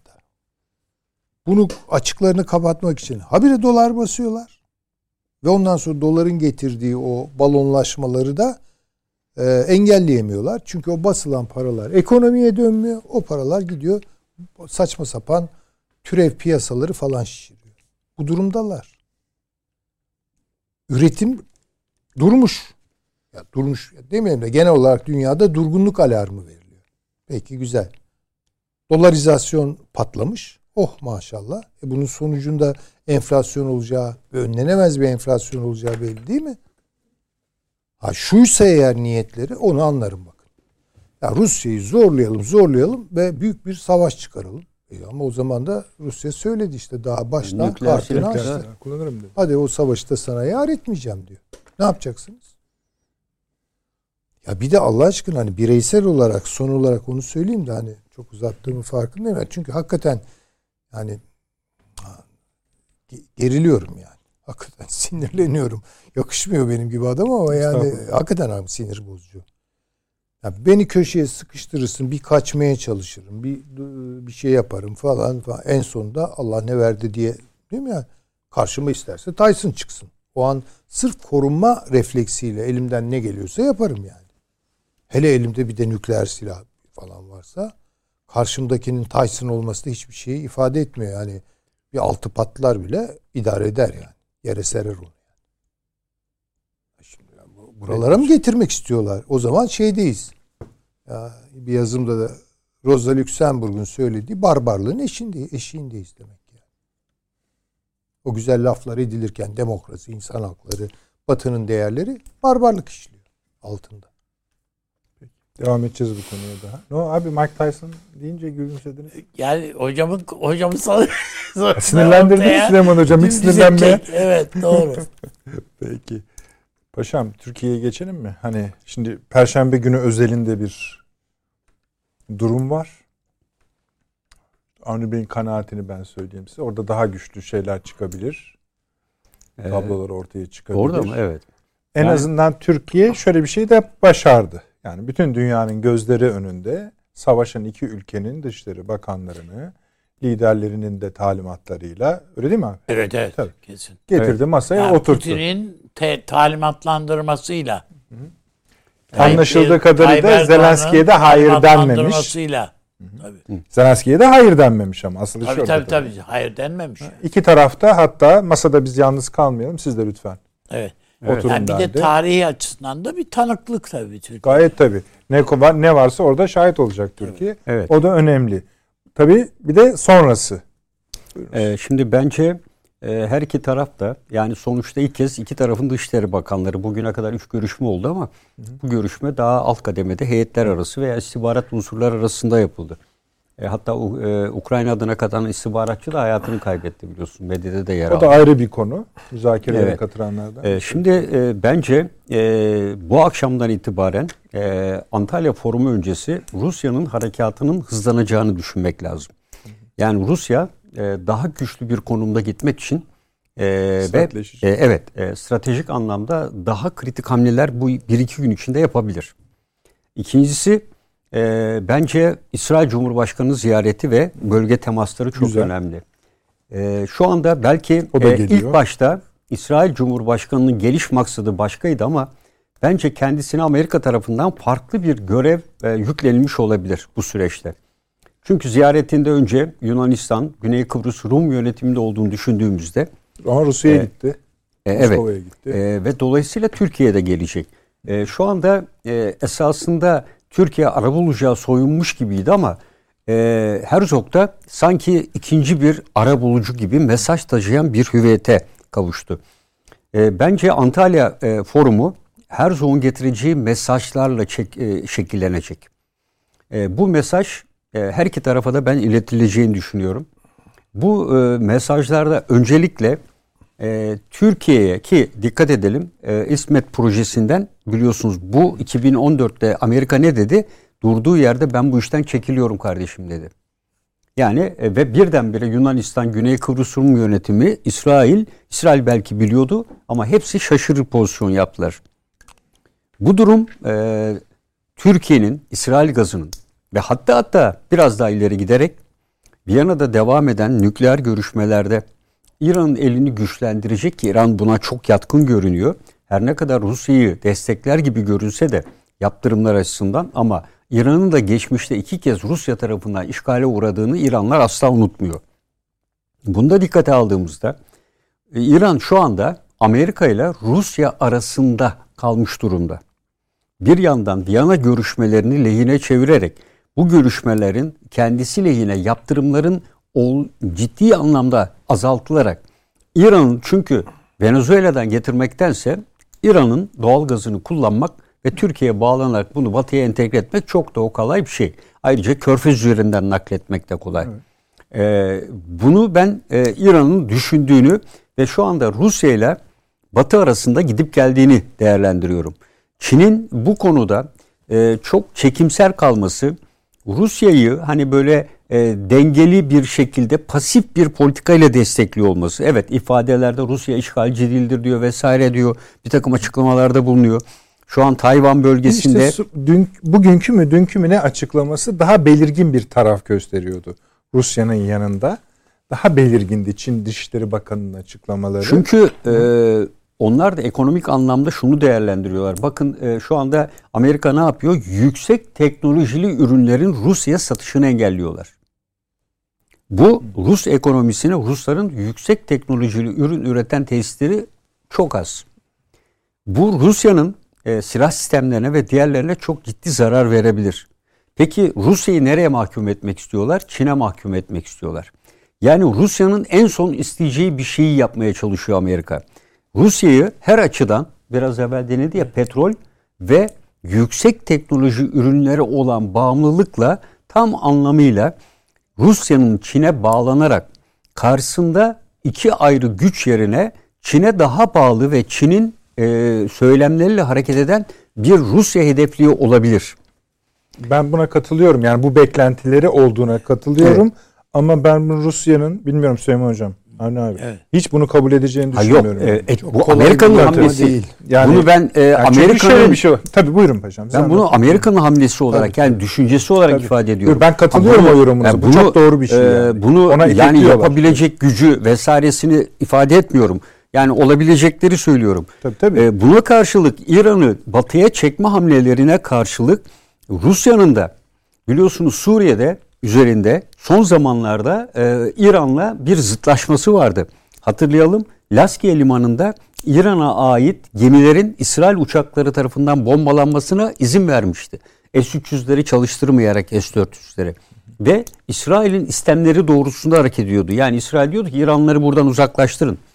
Rusya İran'ı yerine çekebilmek için Batı'nın bu hamlesine karşı İran'ın yine belirttiğimiz bu Şiilik hilali kapsamında yeniden Suriye'de bir cephe almasının, güçlenmesinin Irak'ta Irak Şiileriyle İran Şiileri arasında artan bu gerilimde İran tarafına kayarak Rusya'nın İran'ın Irak'ta da hakim olmasının karşılığında ki bu Amerika'ya karşı da bir üstünlük demektir ve İsrail'e.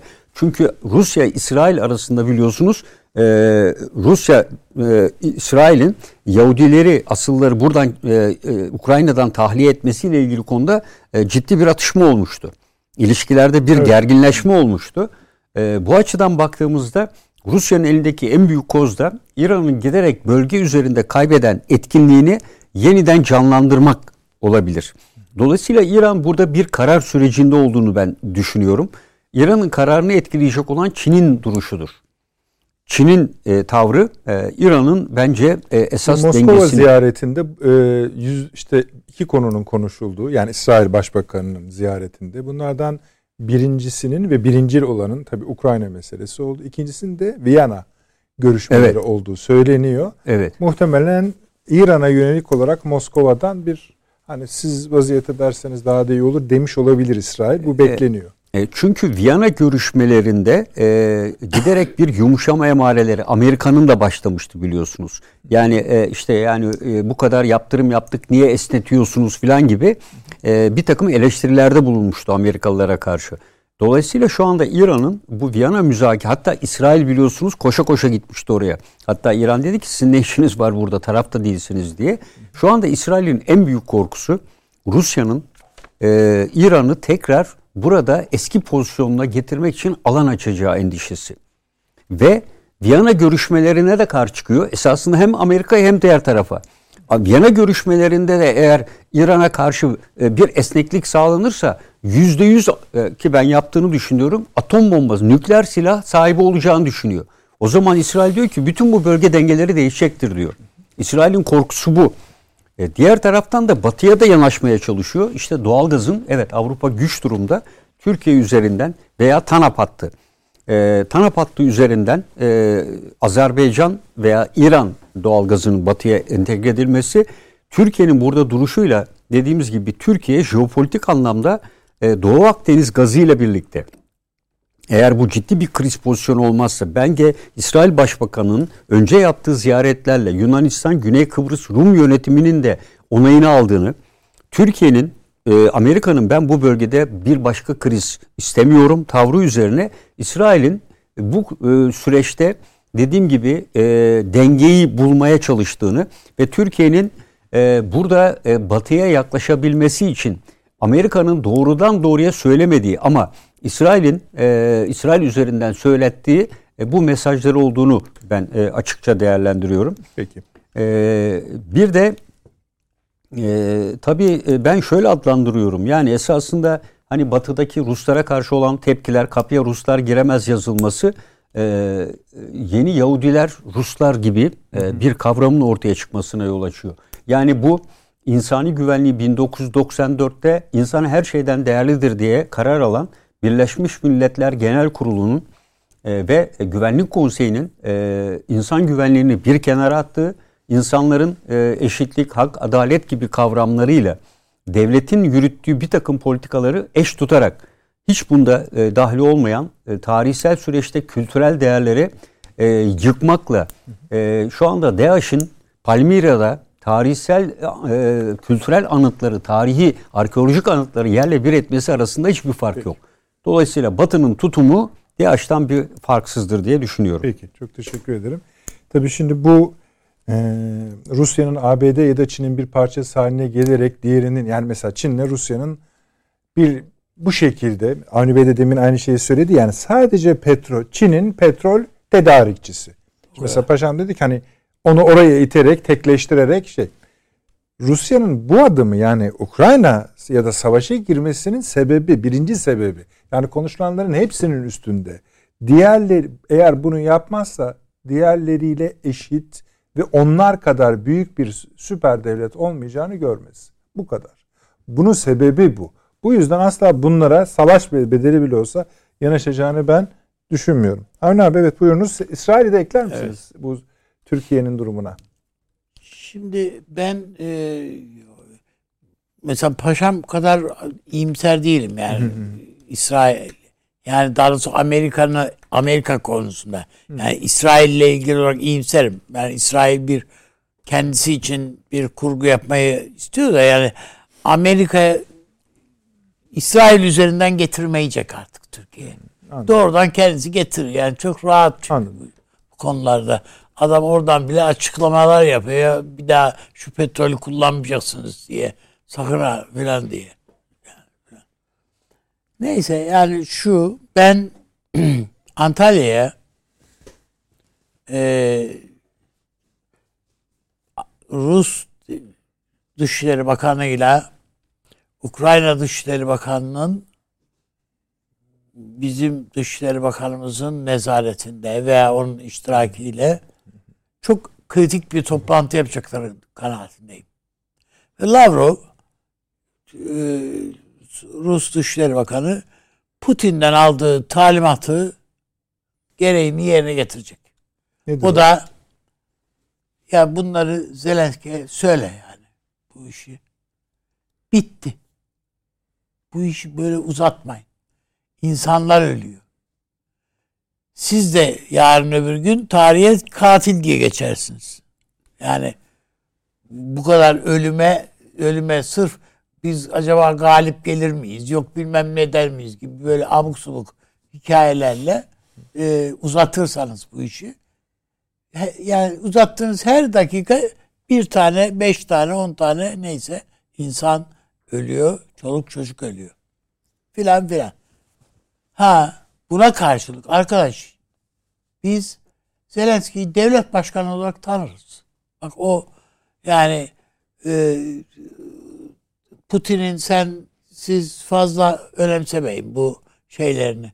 Hani işte Ukrayna bizim eyaletimizdir yani falan gibi böyle daha böyle küçümseyici lafların üstüne gitmeyin. Biz işte yeni bir Ukrayna var ortada. Biz bunu devlet başkanı olarak bunu tanırız. Ve sizin için Batı'ya karşı gayet makul gerekçeniz var. Bütün bu şartları Donbask'ı, Kırım'ı hepsini kabul etmekle keza silahsızlanmayı kabul etmekle silahsızlanmış bir Ukrayna'yı eğer NATO'ya alıyorlarsa alsınlar yani. Hiçbir itirazımız yok diyebilir yani. Olacak. Silah bulundurması yasaklanmış bir Ukrayna'yı ne yapsın yani NATO'ya Amerika? Ondan sonra yani hiç bunlar dert değil. Ama önemli olanı siz diyeceksiniz ki kardeş biz sizden ne istediysek siz vermediniz bize. Hiçbir şey vermediniz. Hava sahasını kapatın dedik, kapatmadınız. Uçak verin bize dedik, vermediniz. Efendim Avrupa Birliği'ne alın bizi almadınız. NATO'ya alın bizi almadınız. Hatta tam aksi almayacağız diye açıklamalar yaptınız. Yani bize bir çıkış yolu bırakmadınız ki Rusya karşısında direnecek. Dolayısıyla da biz bastık imza edecek. Bu kadar basit. Ben buna evet diyeceklerini yani Perşembe günü. Bu yani ümit varsınız. Ben ümit varım bunda. Bu bilgilerle Zelenski'ye gidecek ve evet bitirecekler bu işi. Ve Amerika'ya rağmen. İşte o bir garip bir şey. İşte Amerika'ya rağmen. Yani Türkiye'nin mesela konuşma sayılarını biliyoruz. Kaç bin tane insanın ölümünün vebalini üstünde taşıyor Zelenski. Öyle değil mi? Yani 2 hayır, milyon insanı evinden, yerinden, yurdundan belki de 3 milyon bilmiyoruz. Evet. İnsanı yerinden, yurdundan etmiş olmanın sorumluluğunu taşıyor üstünde. Tabii. Zelenski bugün dedi ya abi benim NATO madem beni desteklemiyorsunuz benim de NATO ile işim kalmadı dedi. Aslında bu işte çift taraflı bir mesaj yani. O manaya geliyor tabii, zaten. Tabii o manaya geliyor zaten. Ben o yüzden bu işin Rusya'nın istediği istikamette bir mutabakatla sonlanacağı kanaatindeyim. İşte gerçekten bir de sen kazandın abi diye elini kaldırdılar. Tamam. Oldu bitti ne olacak yani? Yani işte bu çok ilginç bir tablo olur. Kaldıracaklar? Zelenski'nin al sana galip geldin işte ne olacak yani? İşte kahraman oğlan diye. Peki. Şimdi şu ama demin dediğim yani daha ama tabii bu çok dehşet bir sonuç olur. Çünkü Amerika'nın yüzünü hakikaten görmek isterdim orada yani. Bütün her şey bir değişmiş olacaktı. Neyse siz kesmeyin yani, buyurun. Ama düşünün yani şu andan itibaren öyle bir mutabakat sağlanırsa Polonya'nın halini bir düşünebiliyor musunuz? 2 milyon mülteciyle İkinci baş başa. İkinci kez net bir yenilgi Afganistan'dan sonra. Tabii. Yani al bunları besle, büyüt, yerleştir. Romanya ne olacak, ne yapacak yani bunlar? Ve hedeflerine ulaşmış bir Rusya evet işte yok petrolünü satamayacak da yok Yunanistan'da falan. Bunun Moldavya'nın filan ne hale geleceğini bir düşünebiliyor musunuz? Ulan çarşamba günde bize gelir bu adam diye. Zaten bir bölümü sorunlu. Tabii. Yani bütün oldu. Bunların yani Avrupa'nın yeniden inşa edileceği bir döneme kapı açılıyor esasında. Peki. Diye düşünüyorum. Peki Sayın Hocam. Yani burada sen mesela banka niye soyulur? Para var diye. Ruble para etmiyor artık. Peki. Niye soyulsun yani? Onun için rahatladılar yani bir bakıma. Sayın Hocam siz nasıl buluyorsunuz bu senaryoyu? Hangisi? El kaldırma senaryosu. Ya işin komedi tabii burada. Komedi tabii. Hayır, ama eğer Perşembe günü yani bu yani ben mesela bu kadar ümit var değilim ben ama ben çok ümit varım ona göre yani. Ha. Ya az peki. Değil yani. Şimdi Avni Bey böyle bir şey söylüyorsa işte söylüyorum ya yani benim bu konudaki tezim ortada. Paşinyan olmayı kabul edecek mi etmeyecek mi? Evet. Bu kadar basit. İşte el kaldırma de diyor aslında. Ama Paşinyan'ın elini kimse kaldırmadı. Yok kaldırırlar da hani orada aslında bir elin arkası yoktur yani. Onu süt dökmüş kediye çevirmeden bırakmazlar. Böyle el kaldırma falan olur mu? Rus bu.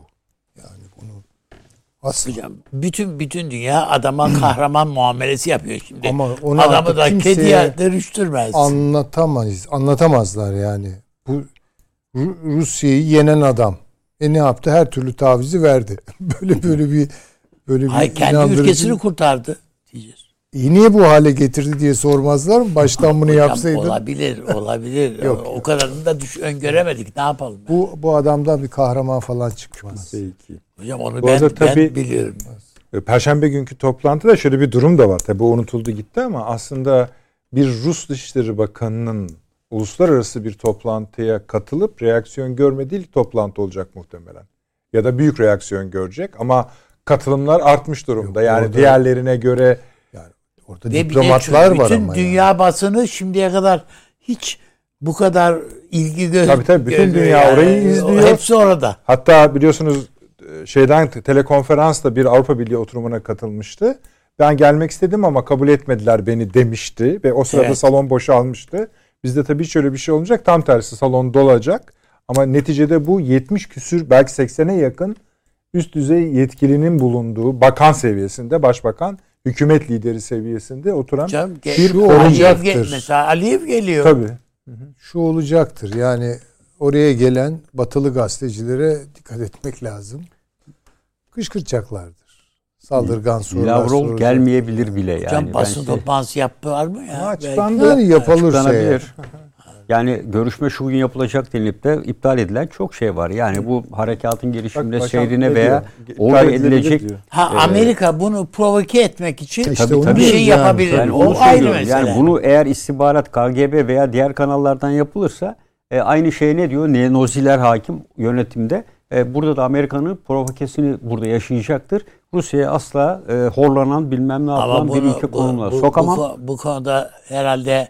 Türkiye Cumhuriyeti'nin bir istihbarat teşkilatı var. Dışişleri Bakan Yardımcısı da var. Bir gönderir birisini. Yani Lavrov'u göndermez, Dışişleri Bakan Yardımcısını gönderir. İşte ama Lavrov yani geliyor yani. Sonuçta yani ama dışarıda Ruslara nasıl tepkide bulunulduğunu biliyor. Yani siz bizler istenmeyen insanı ilan ediyorsunuz. Yani dedim ya Avrupa'nın yeni Yahudileri gibi görüyorsunuz. Eğer o davranış orada da devam ederse Putin'in ben katılım listesine göre Lavrov'un gelişini belki de engelleyebileceğini de düşünüyorum. Yani bu %100 biraz resmi açıklamalar sorun yok gibi gözüküyor. Ama katılımcı listesi netleşir. Bu uçağa binene kadar, uçağa bindikten sonra bile yarıdan dönebilir. Yani çünkü bir savaş ortamı bu. Bunu 2. Dünya Savaşı yıllarında da gördük hep. Umarız olmaz. Ama bakalım. Evet. İşte gerçekleşirse buluşma diye söylüyoruz. Evet. Ayrıca zaten çok üçlü olduğu için öyle basının önünde yapılan bir sohbet değil. Sonradan zannediyorum doğru. Bir bildiriyle açıklanır ve biter. Kapalı tutulur. Doğru. Kapalı. Yani foruma herkesin... katılmaz. Gelir gider. İkisi arasında yapılır. Evet, katılmaz. Çeker gider yani evet. O dediğim gibi. O ayrı bir boyut. O da bilmiyoruz yani katılacak katılmayacak foruma. O ayrı bir konu. Oranın havasına göre işte tabii, sizin dediğiniz yani. Doğru. Peki Süleyman Hocam kusura bakmayın. Ya ben soruyu bir daha... Tamam. Buradaki zirve toplantıdan bir net elle tutulur ve doğal olarak Amerika'nın hilafına bir sonuç çıkar mı? Ya da ne çıkar diye sorayım ben. Ne sizin beklentiniz nedir? Ben bir şey beklemiyorum, onu söyleyeyim. Bir şey beklemiyorum değil mi? Bir şey olmaz demek o. Olmaz yani. Çünkü istenenler, talepler karşılıklı. Bunlardan bir taraf vazgeçtiyse zaten o yenilmiştir. Yani yenildiğini bir de ayrıca deklar etsin. Mesela yok tamam ben Donbas'ı şeye bıraktım. Ukrayna'ya bıraktım. Yenildin demektir Rusya. Tabii canım. Ben Kırım'dan çekiliyorum. Tamam. Öyle şey yapmayacağım. Kırım'da ısrar etmeyeceğim. Bunu mu diyecek? Dedi hocam bugün. Şimdi bakınız görüşme. Şimdi şöyle söyleyeyim o zaman. Biz Türkler bazı şeyleri hakikaten bilmiyoruz yani. Tartışma diye bir kelime var Türkçe'de. Ne zaman türetildi onu da çok iyi bilmiyorum.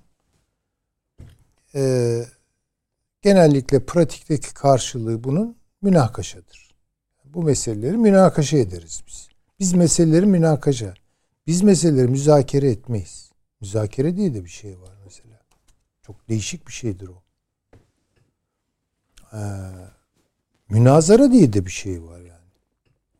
Bunların hepsi bizde tartışma diye geçer. Halbuki farklı şeylerdir. Diplomaside meseleler münazara edilir. Münazara pozisyonu şudur. İki taraf karşılıklı yani ellerinde önce arttırılmış talepler vardır. İçinde bir vazgeçiş payı taşır. İki taraf da öyle oturursa buradan bir şey çıkar. Diplomatik başarı da bunun üzerine kurulur zaten. Müzakereler üzerine, münakaşalar üzerine kurulur mu? Kurulmaz. Şimdi ortaya atılan taleplere baktığımız zaman bunun yumuşatılabilir tarafı nedir yani? Yumuşatılır şöyle bir taraf kaybetti demektir. Çünkü asla vazgeçilmez olmazsa olmaz gibi dayatarak o tezleri ileri sürüyorlar. Yani bunu daha ilk günden söyledik. Diplomasi burada bitiyor. Süleyman Hocam işte bu demin bahsettiğimiz 3 maddenin ikisi tamam gibi zaten. Ne onlar mesela? İşte Donbas ve kabul edecek mi bunu? Kim? Zelenski için konuşuyoruz. Kabul edecek mi? Kendi söyledi. Görüşmeye hazırım dedi. Ha, tamam peki hadi onları kabul et. Kırım'ı? O zor. Peki kendisi? Ama konuşuruz dediler. Kendisi? Kırım'ı da. Konuşuruz dedi. Kırım'ı bilmiyorum. Konuşur mu Rusya oturup Kırım'ı? İmkansız. Ben orada halk oylaması yaptım bitti der. Bitti diyor tabii yani. Yani bunu sürmez. Hayır, yani Kırım'la ilgili bir şey konuşmaz ki. Tanıyacaksın diyor. İşte bakınız ama onu arz etmeye çalışıyorum. Estağfurullah. Rusya'nın pozisyonu müzakereci bir pozisyon değil. Evet. Ezici bir pozisyon tamam. Rusya zaten masaya getiren. Masaya şöyle gelelim diyor. Ben sana bunları koyuyorum. Sen de kabul et. Tek taraflı yani. Oturalım tartışalım. Demiyor ki bunu. Tamam. Aranan zaten bu maddelerin kabul edilip edilmeyeceği değil. Bu maddeleri kabul edildiği zaman bunu küresel kamuoyuna nasıl sunulacak? Rusya'nın zaferi olarak konu tabii. İşte yani. Tamam. Ne olacak o zaman? İşte ama o da işte Zelenski ile ilgili bir şey. Bizi çok Zelenski ne yapacak yani? Onun için ortam müzakere planını devreye soktum diyecekti açıklama olarak. Müzakere ortamı yok. Tamam. Şu an gelinen noktada müzakere ortamı yok. O zaman diyorsunuz ki Türkiye'nin liderleri bir araya getirmesi başarı ama bu masadan ben bir şey beklemiyorum yani. Olursa da vallahi o zaman... İsrail'in rolü tamam onu anladık. Şimdi oraya gelince işler biraz tabii başka türlü işliyor. Tamam işlesin. Şimdi, sakıncası yok bizim için. Rusya'yı bütün bu ağır ambargolar, dışlamalar, aşağılamalar her şey. Ne ayakta tutuyor? İşte diyoruz ki işte Rusya'dır ama devleti vardır, ulusu vardır, kurumları vardır falan, kaynakları vardır. Evet ama bu bir yere kadar. Buna bir dış payan da kazandırmak gerekiyor. O payan da şimdilik, daha önce de bunun üzerinde durduk, bir atıfla birlikte Hindistan. Evet. Bunu görelim. Şimdi Rusya, Putin Modi'yi aradı. Ve ona dedi ki, Çin'le aranızdaki problemlerin bir an evvel halledilmesini istiyor. Ve oldukça da sıcak bir cevap aldı. Yani Hindistan'la Çin savaşma azim ve kararlılığında değil. Sorunları var da. Rusya diyor ki şunları bir an evvel halledelim. Çünkü bugün bana, yarın size. Rusya bunu söylüyor. Hindistan'a dönüp bir başka şey daha söylüyor. Pakistan'la Hindistan arasındaki meseleleri halledelim diyor. Bence Rusya'nın direnme gücünü önemli ölçüde belirleyecek bu üçlü arasında muhtemelen de şu an Rus diplomasisinin bir kanadı bu konularda çalışıyor. Hatta hocam buna şöyle de ekleyin. Yani Rus medyasında ve şeyde de yer oldu. Kuzey Kore, Pakistan, Hindistan, Çin dörtlüsü. Amerika'nın kuart şeyine karşılığı yeni bir dörtlü oluşturmak. Sayın o yeni dörtlüyü. Kuzey Kore, Pakistan, Hindistan ve Çin. Kuzey Kore'yi telaffuz ediyorlarsa çok hata yapıyorlar. Yani işte Rusya Kuzey Kore ile olan temasında yani, elbette yani onu Çin'in vasıtasıyla belki devreye sokmuş olabilirler. Tamam. Yani bir şekilde özellikle Çin bunu Güney Çin Denizi'ndeki güç mücadelesinde Amerika'nın da etkisini olabilir, kırmak için belki devreye yani, sokar. Yani bir normal devlet gibi değil yani. Adını bile telaffuz etmeden bu işleri yapmalarında hayır var. Şimdi burada İran denklem dışına çıkıyor. Evet. Ve İran'ın üzerinde Amerika Birleşik Devletleri, Almanya ve Fransa onu parlatan, rahatlatan bir siyaset izliyor. Bu şu demektir. İsrail'le Amerika Birleşik Devletleri arasındaki, Almanya-Fransa arasındaki ilişkiler geriliyor demektir. Ve ben iddia ediyorum, ne vakte kadar bilmiyorum, İsrail vuracak İran'ı. İsrail er geç İran'ı vuracak. Söylüyorum. Yani. Onun için turluyor zaten. Bakın vuracak diyor. Vurmamak söyledi. İçin ne yaparsan yapın diyor. Evet. Ve bu Viyana görüşmelerine hiç sıcak bakmıyor. Peki Rusya İran'ın bu şekilde parlatılmasına sıcak bakacak mı? Hayır, o da istemiyor bunu. Şimdi burada İsrail ile Rusya arasındaki ilişkilerin seyrine çok dikkat etmemiz lazım. Türkiye açısından bir de o diğer bahsettiğim Asya'daki ayaklar ya da sac ayağı, yani Hindistan, Çin, Pakistan'dır. Sac ayağı, üçlü. Bunlar belirleyecek Türkiye'nin. Çünkü İsrail bir de şunu koyacak Avrupa'nın önüne. Ya siz bu kadar Rusya ile uğraşıyorsunuz bilmem ne. Bir taraftan da benim can düşmanım İran'ı kışkırtıyorsunuz. Öyle mi? Palazlandırıyorsunuz. Bak, Rusya'yı ikame edecek petrol ve doğal gaz kaynağı bende. Öyle mi? Dolayısıyla İran'ı bu denklemden çıkartma hikayesi. Rusya buna uygun davranır mı? Bence davranır. Zaten yani İran'la Rusya'nın arasındaki ilişki çok taktik bir ilişki ve stratejik bir derinlik, boyut filan kazanmış değil. Tabii taktik olarak çok yani esasında şunu özetliyorsunuz değil mi? Çin-İran ilişkilerinin bir boyutu Rusya'yı rahatsız ediyor. Tabii. Ve İran-Rusya ilişkileri de bizim o kadar gördüğümüz kadar değil. Öpücüklü, kucaklaşmalı değil. Hayır. Ve hatta belki şunu da ekleyeceksiniz. Demin çok güzel söyledi paşam. Bir aralar işgal gördü onlar. Evet. Peki. Ve hatta şunu da ekleyeceksiniz. Kısa süre önce Azerbaycan'la Rusya arasında yapılan özel anlaşması. Şimdi tabii çok ben güzel yazdım. Azerbaycan müttefiklik anlaşması üstelik bu. Buyurun. Yani şimdi dolayısıyla Türkiye'ye şunu söyleyecekler. Bak unutmayalım, İsrail aynı zamanda Azerbaycan'da var. Şimdi şöyle bir denklem oluşuyor. Yani bu tabii oturmuş bir denklem değil. İsrail, Türkiye, Körfez, Azerbaycan, Rusya ve onun arkasında Asya derinliği içinde de Çin, Pakistan, Hindistan. Ona Ermenistan'ı ekletmeden yaparlar. O da olur yani zaten. Şimdi Ermenistan meselesi bence çok önemli değil yani. Kafkasya'yı belki rahatlatır bilmem ne. Ama artık altılı, Kafkasya altı beklemeyin. İran gitti. Yani İran muhtemelen tercihini batıdan yana yapacak. Tabii. Hocam hiç şüpheniz olmasın. Tamam. Tarihi zaten İran'ın odur. Onu gerektiriyor. Ve Türkiye Almanya'nın koltuğunda gidecek onlar. Tabii.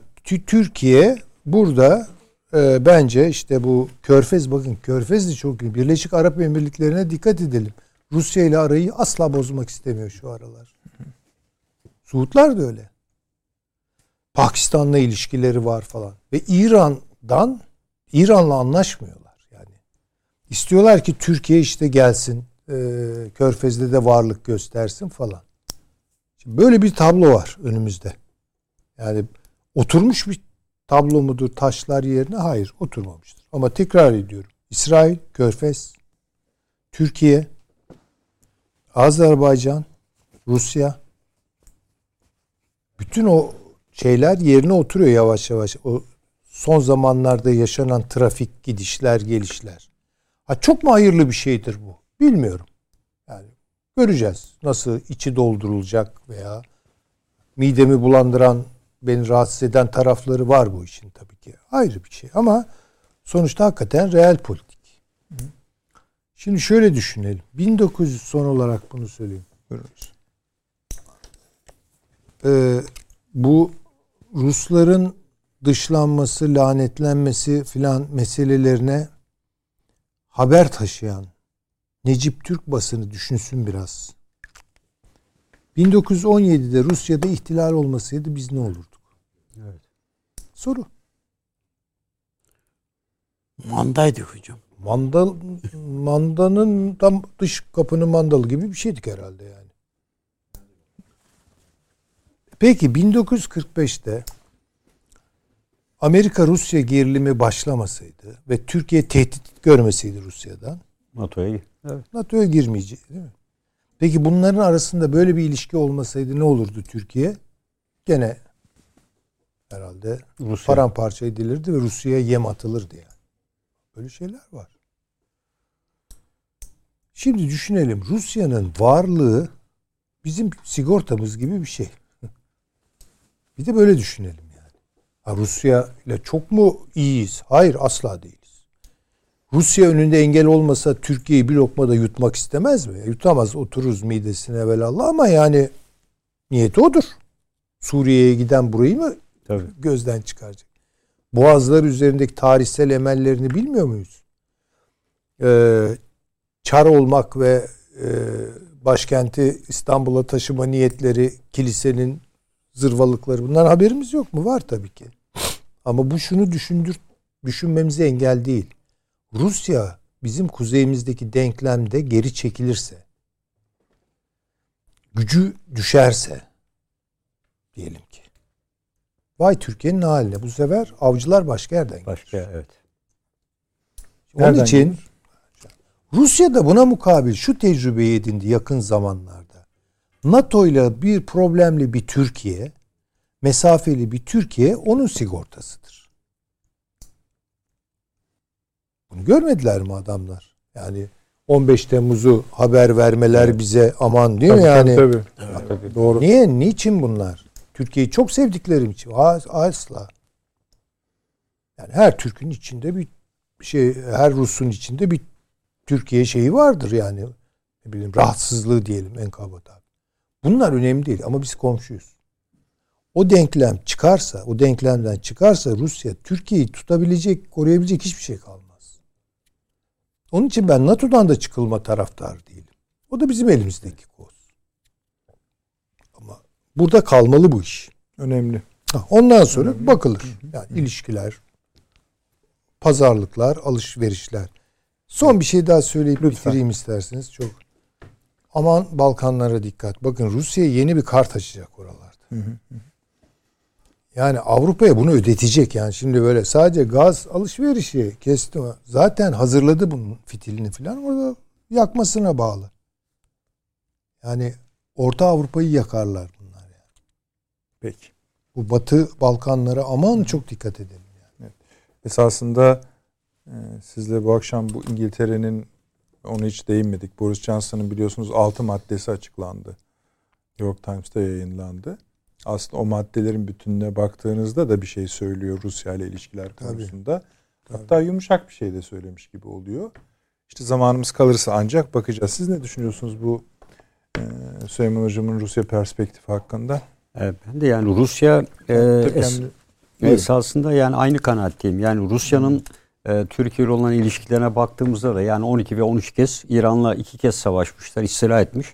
Türkiye ile de olan resmi kayıtlara göre işte 12 ve 13'ü var. Bazen 16-17 de deniyor ama 13 kez her dünya tarihinde birbiriyle savaşan, en çok savaşan iki ülke. Sivas'ın Su şehrine kadar geldi tabii. Burada da Çatalca'ya geldiler. Çatalca, Türkiye'yi işte Küçükkayınlarca Anlaşması vesaire gibi Sivastopol'u, Kırım'ı en iyi bilen Türkler zaten. Yani o coğrafyayı, hatta o coğrafyanın kontrolü Türkiye'deyken daha sonra Moskova'nın ve genişletmeyle birlikte Rusların kontrolünün sağlandığını, işte Altınorda Devleti ve diğer devletlerle birlikte o bölgelerin hep Moğollar dahil hep Türk toplulukları tarafından yönetildiğini de biliyoruz. Ve Rusların da imparatorluk haline gelmesinde bu ciddi bir tecrübe. Ben Rusya'nın Ukrayna'yı kontrol altına almasıyla esasında Çin'i, hani biz diyoruz ya, Batı Çin'i Rusya'ya yanaştırıyor. Rusya bu hamleyle de esasında Çin'i de kendisine yanaştırıyor. Bakın bu ülkeler arasında, Avrupa ülkeleri arasında en yüksek, daha evvel de söyledik, ticaret hacmi Ukrayna ile Çin arasındaydı. Bir. İkincisi, biz çok fazla Avrupa'ya odaklandık yatırımlar konusunda, Suriye, ama Ukrayna'daki Çin yatırımları oldukça yüksek miktarda. Üçüncüsü, tek yol, tek kuşağın en önemli Avrupa'ya bağlantı yolu Moskova'dan sonra oradan geçen kuzey hattının en önemli hattıdır. Avrupa'ya direkt oradan bağlanıyor. Şimdi Ukrayna'dan bağlanıyor. Çin'in bu üç şeyi, bir, Ukrayna olan ticaret hacmi ciddi bir zarar gördü. Buradaki yatırımlar ciddi bir şekilde zarar gördü. Üçüncüsü, şu anda Avrupa ile olan en önemli bağlantı yolu Rusya'nın kontrolünde. Tek yol, tek kuşak. Bunu bir koz olarak kullanabilir mi? Çünkü Çin'in şu anda Avrupa'ya ya buradan ulaşacak, Türkiye hattını kullanmıyorlar şu anda. Türkiye üzerinden geçen hattı. Bu hattı şu anda kullanamayacak savaş nedeniyle. Bu Çin'in Avrupa ile olan karayolu üzerinden ticaretine ciddi bir zarar verecek. Esasında yapılan yaptırımlar ve bu savaşın bence Avrupa ile olan ticarette Çin'in Avrupa ülkeleri olan karayolu ile yapılan ticaret hacmine ciddi bir zarar verecek ve Çin'i deniz yoluyla olan ticarete sevk edecek. Bu da Çin'in özellikle daha çok konteynere, daha kısa zamanda ticaret yapma hamlesine bir zarar verecektir. Çin'in de içinde bulunduğumuz ekonomik koşulları da dikkate aldığımızda esasında bu şekilde Amerika bir taşla iki kuş vurmuş gibi de bir pozisyon oluyor. Yani belki bunu Rusya'da Çin'i bağlamak gibi kendisine düşünüyor olabilir ama Amerika aynı zamanda Çin'in de ticaret hacmindeki bu olaydan dolayı daralmayı da ben hesapladığını düşünüyorum. Bu elbette Çin'in belki genel ticaret hacminde çok yüksek değildir ama bu hattan geçen tren sayısını savaş öncesi baktığımızda çok yüksek oranlarda olduğunu görüyoruz. Ve bu hattın birdenbire kesilmesi ciddi bir zarar verecektir diye değerlendiriyorum.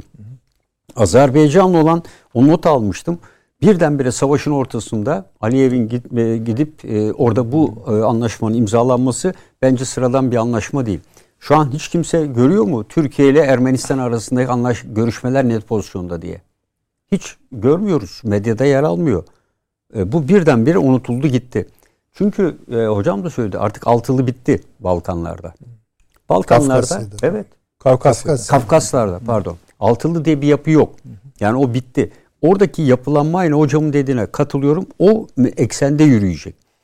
Burada Rusya elinde bence 3 kart var. Yani bu Balkanlar olduğu kesin. İkincisi, bakın kaç gündür Suriye'de hareketlenme var. Evet. Dün 13 terörist ölüyle geçti. İkinci kart Suriye'de açacaktır. Üçüncü kart Libya'da devam eden hükümet seçmeme, Trablus'ta olan askeri hareketlilikler, Hafter'in ben aday olacağım şeyi Rusya ile birlikte yeniden hareketlenen bir şey. Yani Rusya üzerindeki baskıyı hafifletip uluslararası toplumun dikkatini sevk edeceği ve Türkiye'nin İdlib üzerindeki ufacık bir baskısıyla oradaki 1,5 milyon göçmenin Türkiye üzerine yönlendirmesiyle Türkiye açısından önemli bir bu ekonomik krizde çıkmaz sokağa Türkiye'ye sokacaktır. Dolayısıyla Türkiye'nin her attığı adımda Rusya elindeki kartları Türkiye'ye gösterecektir. Dolayısıyla Türkiye bu kartları iyi bir şekilde göremezse bir kere Türkiye'nin proaktif bir davranışta bulunması mümkün değil. Rusya'nın kartını görmeden Türkiye'nin bir ilerleme seçeneği yok şu anda. Bakın burada Türkiye en ciddi davranışını Montreux Sözleşmesi'nin 9. maddesiydi sanırım. 19 muydu? Bu maddeyi yerine getirerek yaptı. Bakın bu Rusya'nın beklemediği bir hamleydi. Esasında Rusya bundan çok kızdı. Nereden biliyoruz bunu? Bunu çünkü Rus gemileri Karadeniz'e çıkmak üzere geliyordu. Bir tanesi üssü var dedi, Türkiye ikisini geri gönderdi. Rusya'nın buna ihtiyacı var mıydı? Hayır. Belki Rusya da bunu test etmek için yapıyordu. Zaten şöyle bir şey, bir 6 gemiyi geçirmişti biliyorsunuz. Şeyden hemen geçirdi önce. Ama onun ötesinde bakın dedi, ben şimdi dedi bu anlaşmayı getiriyorum. 9. madde. Gemiler buraya kadar gelmiş. Şimdi diyor ki biri geçebilir veya ikisi neyse. Evet, limanları orada, diğerleri geri gidecek. Şimdi oraya kadar gelmiş bir geminin hani bu Amerikalılara bir Mart tezkeresinde İskenderun'a birliklerini yığdık. Dedik ki kardeşim hadi geri gidin bakalım. Orada tabii çok daha büyük kuvvetli. Bunu Rusya gibi bir komşu veya güçlü, şu anda iyi ilişkilerimizin olduğunu düşündüğümüz bir ülkeye karşı yapılmasını ben NATO'nun, Rusya'nın, evet Montreux uygulaman bara da yarıyor.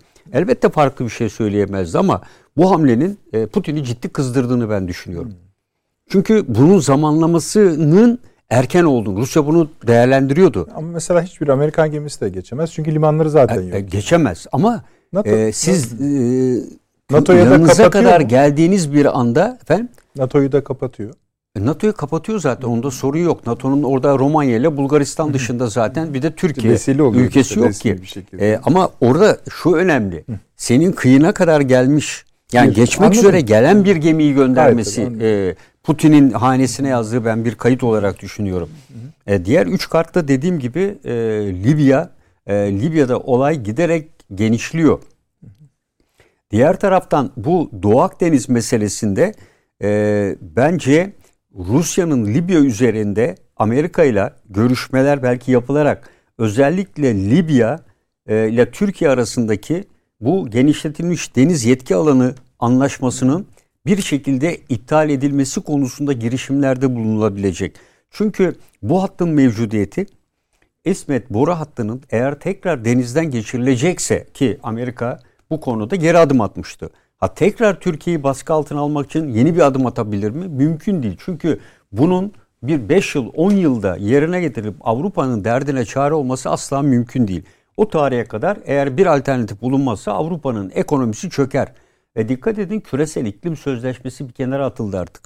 Bundan sonra kimse Paris İklim Sözleşmesi'nden söz etmesin artık. Gitti. Süleyman Hacam eder. Bahseder. Çok onu severim. Peki.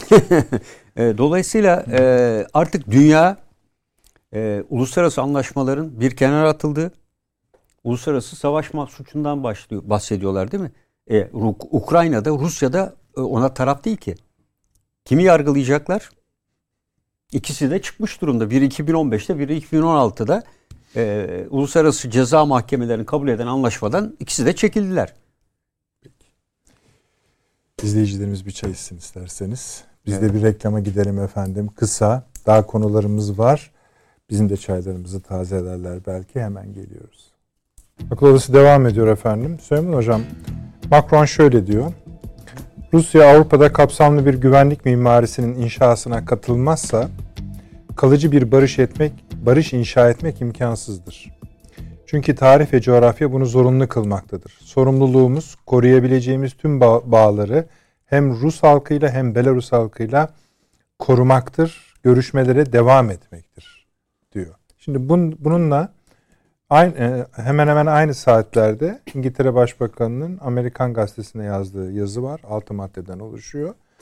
Bundan sonra ne yapılmalıdır gibi bir düşünceyle kaleme alınmış. Bu maddelerde bugüne kadar duymadığımız hiçbir şey bulunmadığı gibi çoğu yumuşak maddeler. İşte insan haklarına dikkat etmeliyiz.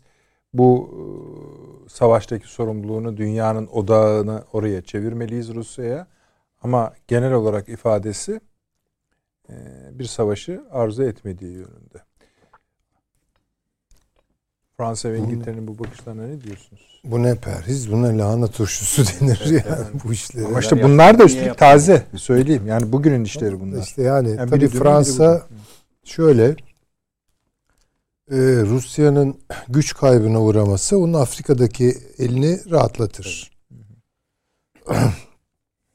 Ama daha büyük ölçekli baktığı zaman... Çok özür diliyorum. Bakın şöyle bitiriyor Boris Johnson yazısını. Rus halkına bir düşmanlığımız yok ve büyük bir ulusa ve bir dünya gücüne meydan okumak gibi bir niyetimiz de yok. Ukrayna'nın gelecekte NATO üyeliği konusunda ciddi bir umudu da yok. Bu bir NATO çalışması değil ve olmayacak. İngiltere söylüyor bunları. Tamam. Buyurunuz. Bir de bu kadar ölen insanın hesabını da verseydi o ara çok iyi olacaktı yani. Onu biz biliyorsunuz son yüzyılda hiç o hesabı sormadığımız için. Şimdi yani düşünebiliyor musunuz? Bu Ukrayna'nın egemenlik hakkıdır. İster girer ister gitmez diyen bunlar değil miydi? Evet, bir ay öncesine kadar bunlar diyor. Diren Ukrayna. Arkanda biz varız diyen bunlar değil miydi? Sonra bu lafların NATO zirvesinde de kararı var zaten ya girebilir diye. Zelenski Avrupa Birliği ayakta alkışlamadı mı en son konuşması? Evet. Neydi o Allah aşkına öyle? Gözümün önünden gerçekten gitmiyor yani. Bir film izlemiştim de bu hakikaten faşizmin kitle tabanıyla nazizminki aynı değildir. Nazizm çok köklü bir şeydir yani. Almanların ciğerinden yakaladığı bir ideolojidir. O hatırlayalım siyah beyaz filmleri, o statları dolduran insanlar sopa zoruyla mı gelmişti yani işte. İtalya'da biraz tamam var tabii bir tabanı ama yani Almanya'daki gibi değil. Akdenizli ya bunlar. Film şöyleydi. Böyle bir cephe siper kazılmış. Bir faşist subay elinde tabanca birliğe konuşuyor. Askerler de böyle duruyor. İşte İtalya için, Duce için öleceğiz. Haydi arkadaşlar 3'e kadar sayıyorum falan. 3 deyince hücum edeceğiz. 3 diyor ve atlıyor. Tabii yaylım ateş düşüyor. Askerler bakıyorlar. Çok kahramanca bir davranıştı. Alkışlıyorlar yani. Şimdi o görüşme de böyle bir şeydi yani. İtalyan komedi filmi gibi bir şeydi yani. Orada Zelenski döktürüyor. Bir sürü şeyler söylüyor diyor. İşte diyor değerler, insanlık falan. Hüzünlenen burada Ukrayna yazan gömlekler. Yani tam bir vodvil. Siyasi vodvil yani. Ondan sonra anlaşılıyorlar falan. O öyle. Kucaklaşmalar. Yani bunlar işte ama tabii Zelenski kalibresiz, karat düşük bir adam olduğu için yani hala umuyordu o yani. Tabii. Hala orada bir şeyler imzalıyor. Beni alın falan. Ne oldu cevap? Yok bir şey. Yani faşist subayı uğurlayan İtalyan askerleri gibi alkış aldılar. Sonuç? Onun için bu iş hakikaten yani bu açıklamalar okuduğunuz, işaret ettiğiniz şey çok önemli. Çok iyi yakalamışsınız. Yani Avrupa da bir yerden sonra yani şu an 2 Avrupa var. Avrupa'nın içinden geçenlerle söylediği şeyler tutmuyor. Yani işlerin buraya gelmesini istemediler tabii ki. Yani Almanya da istemedi, Fransa da her şeye rağmen istemedi, hiçbiri istemedi. Çin'le ticaretlerini devam ettirmek istiyorlar, büyütmek istiyorlar. Rusya ile aynı şekilde. Hocam yokuş aşağı giden arabanın gazına basıyorsun. Ondan sonra da niye yuvarlanıyor diye istemiyorum demenin manası var mı? İşte tabii burada çıkan tablo o. Yani o zaman dirayet göster. Sonuna kadar ilk başta yapar gibi gözüktüler. Yani olmaz Rusya ile falan filan. Sonra yani Amerika cıvataları sıkıştırınca hepsi ama şu an içlerinden geçen bu değil. Avrupa'nın istediği tabii ki bu değil. Ama nereye kadar şu anda Amerika'nın tuzağına düştüklerinin farkındalar mıdır sizce hocam? Yani onlar Amerika'yı çok iyi biliyorlar zaten. Fransa da çok iyi biliyor, Almanya da çok iyi biliyor. Kurabileceği tuzakları da biliyorlar. Ama bir Avrupalılık kimliği falan gelişti ya, biraz o tecrübe de kazandılar ya böyle biraz palazlandılar falan. Bunun devam edeceğini zannettiler. Bu böyle olmadı. Yani orada sıkıştırdı. Konsolidasyon diye konuşuyoruz ya, sıkıştırmadır o.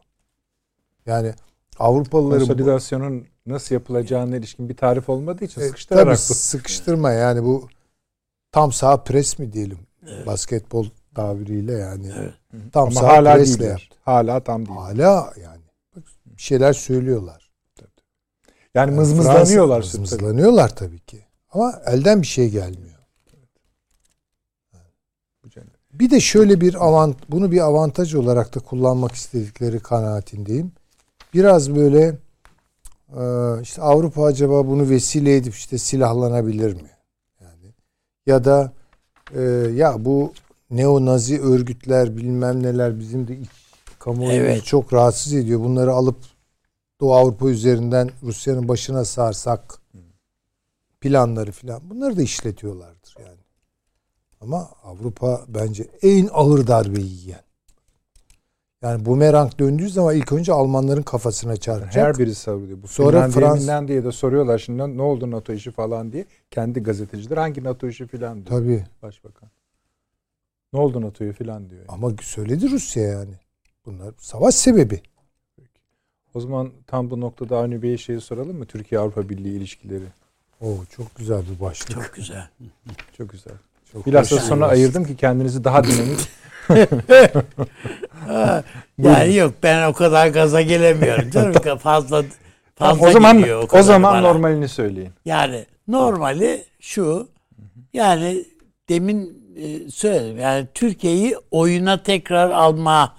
Ama Amerika için dediniz. Amerika için tabii bu. Yani yani bu oyuna tekrar almadığın Avrupa boyutu yok. İngiltere ile alakalı bir şey bu. Yani tamamen Amerika ile alakalı olması. Bile Amerika'ya bu konuda akıl veren İngiltere'dir zaten. Yani sen bu Türkiye'yi tekrardan içeriye al abi bu sen oradaki Ermeni lobisine pek bakma yani bize lazım bunlar demiş diyebilirler. Hatta yani Kuzey Kıbrıs acaba bağımsızlığını tanısak mı ki falan bile yani Yunanistan'a bir kamış atmak falan bile vardır yani bunların hesaplarında falan. Onu Lavrov söyledi ama. Tabii evet. Yok İngiltere'de de eski Dışişleri Bakanı söylediydi filan. Yani bakıldığında ya bu illa böyle olur anlamında doğru, söylemiyorum. Doğru eski Dışişleri Bakanı da söyledi doğru. Evet. Yani böyle olur anlamında söylemiyorum ama biz en azından şu ana kadar biz sürekli Amerika tarafından, Batı tarafından tırmalanıyoruz. Yani hocamın kedileri gibi. Yani tırmalıyorlar bizi. Bu tırmıkların şeyinden bizarız. Bundan dolayı üstümüzden çekilebilirler. Ve haklılık çıkarıyorlar kendilerine sürekli. Yani Blinken'ın Senato konuşması yani Türkiye zaman zaman müttefik olduğunu unutuyor diye yaptığı bir konuşma var Blinken'ın. Yani hatırlıyorum. Evet. Yani şimdi yani adam Mart kedisi gibi yani. Evet. Bu ABD Dışişleri Bakan Yardımcısı geldi ya buraya ben de şöyle. Ama onun yaptığı gayet güzel bir konuşmaydı. Türkiye'nin önemini ne kadar işte bu göçmenlerin şeyinde hatta bu S-400'ler konusunda ne dedi? Çözüme yani bir yani çözümsüzlük diye bir şey yoktur siyasette falan gibi. Peki laf. Daha önceki gelişinde S-400'ler konusunda ne dediğini hatırlıyor musunuz? Hayır. Türkiye'ye gerekli tebligatta bulunduk demişti hatırladınız mı? İşte olabilir gibi. Demek ki yani derece yani. Güzel. Belki de şöyle oldu. Buyurun tebligatı tabii.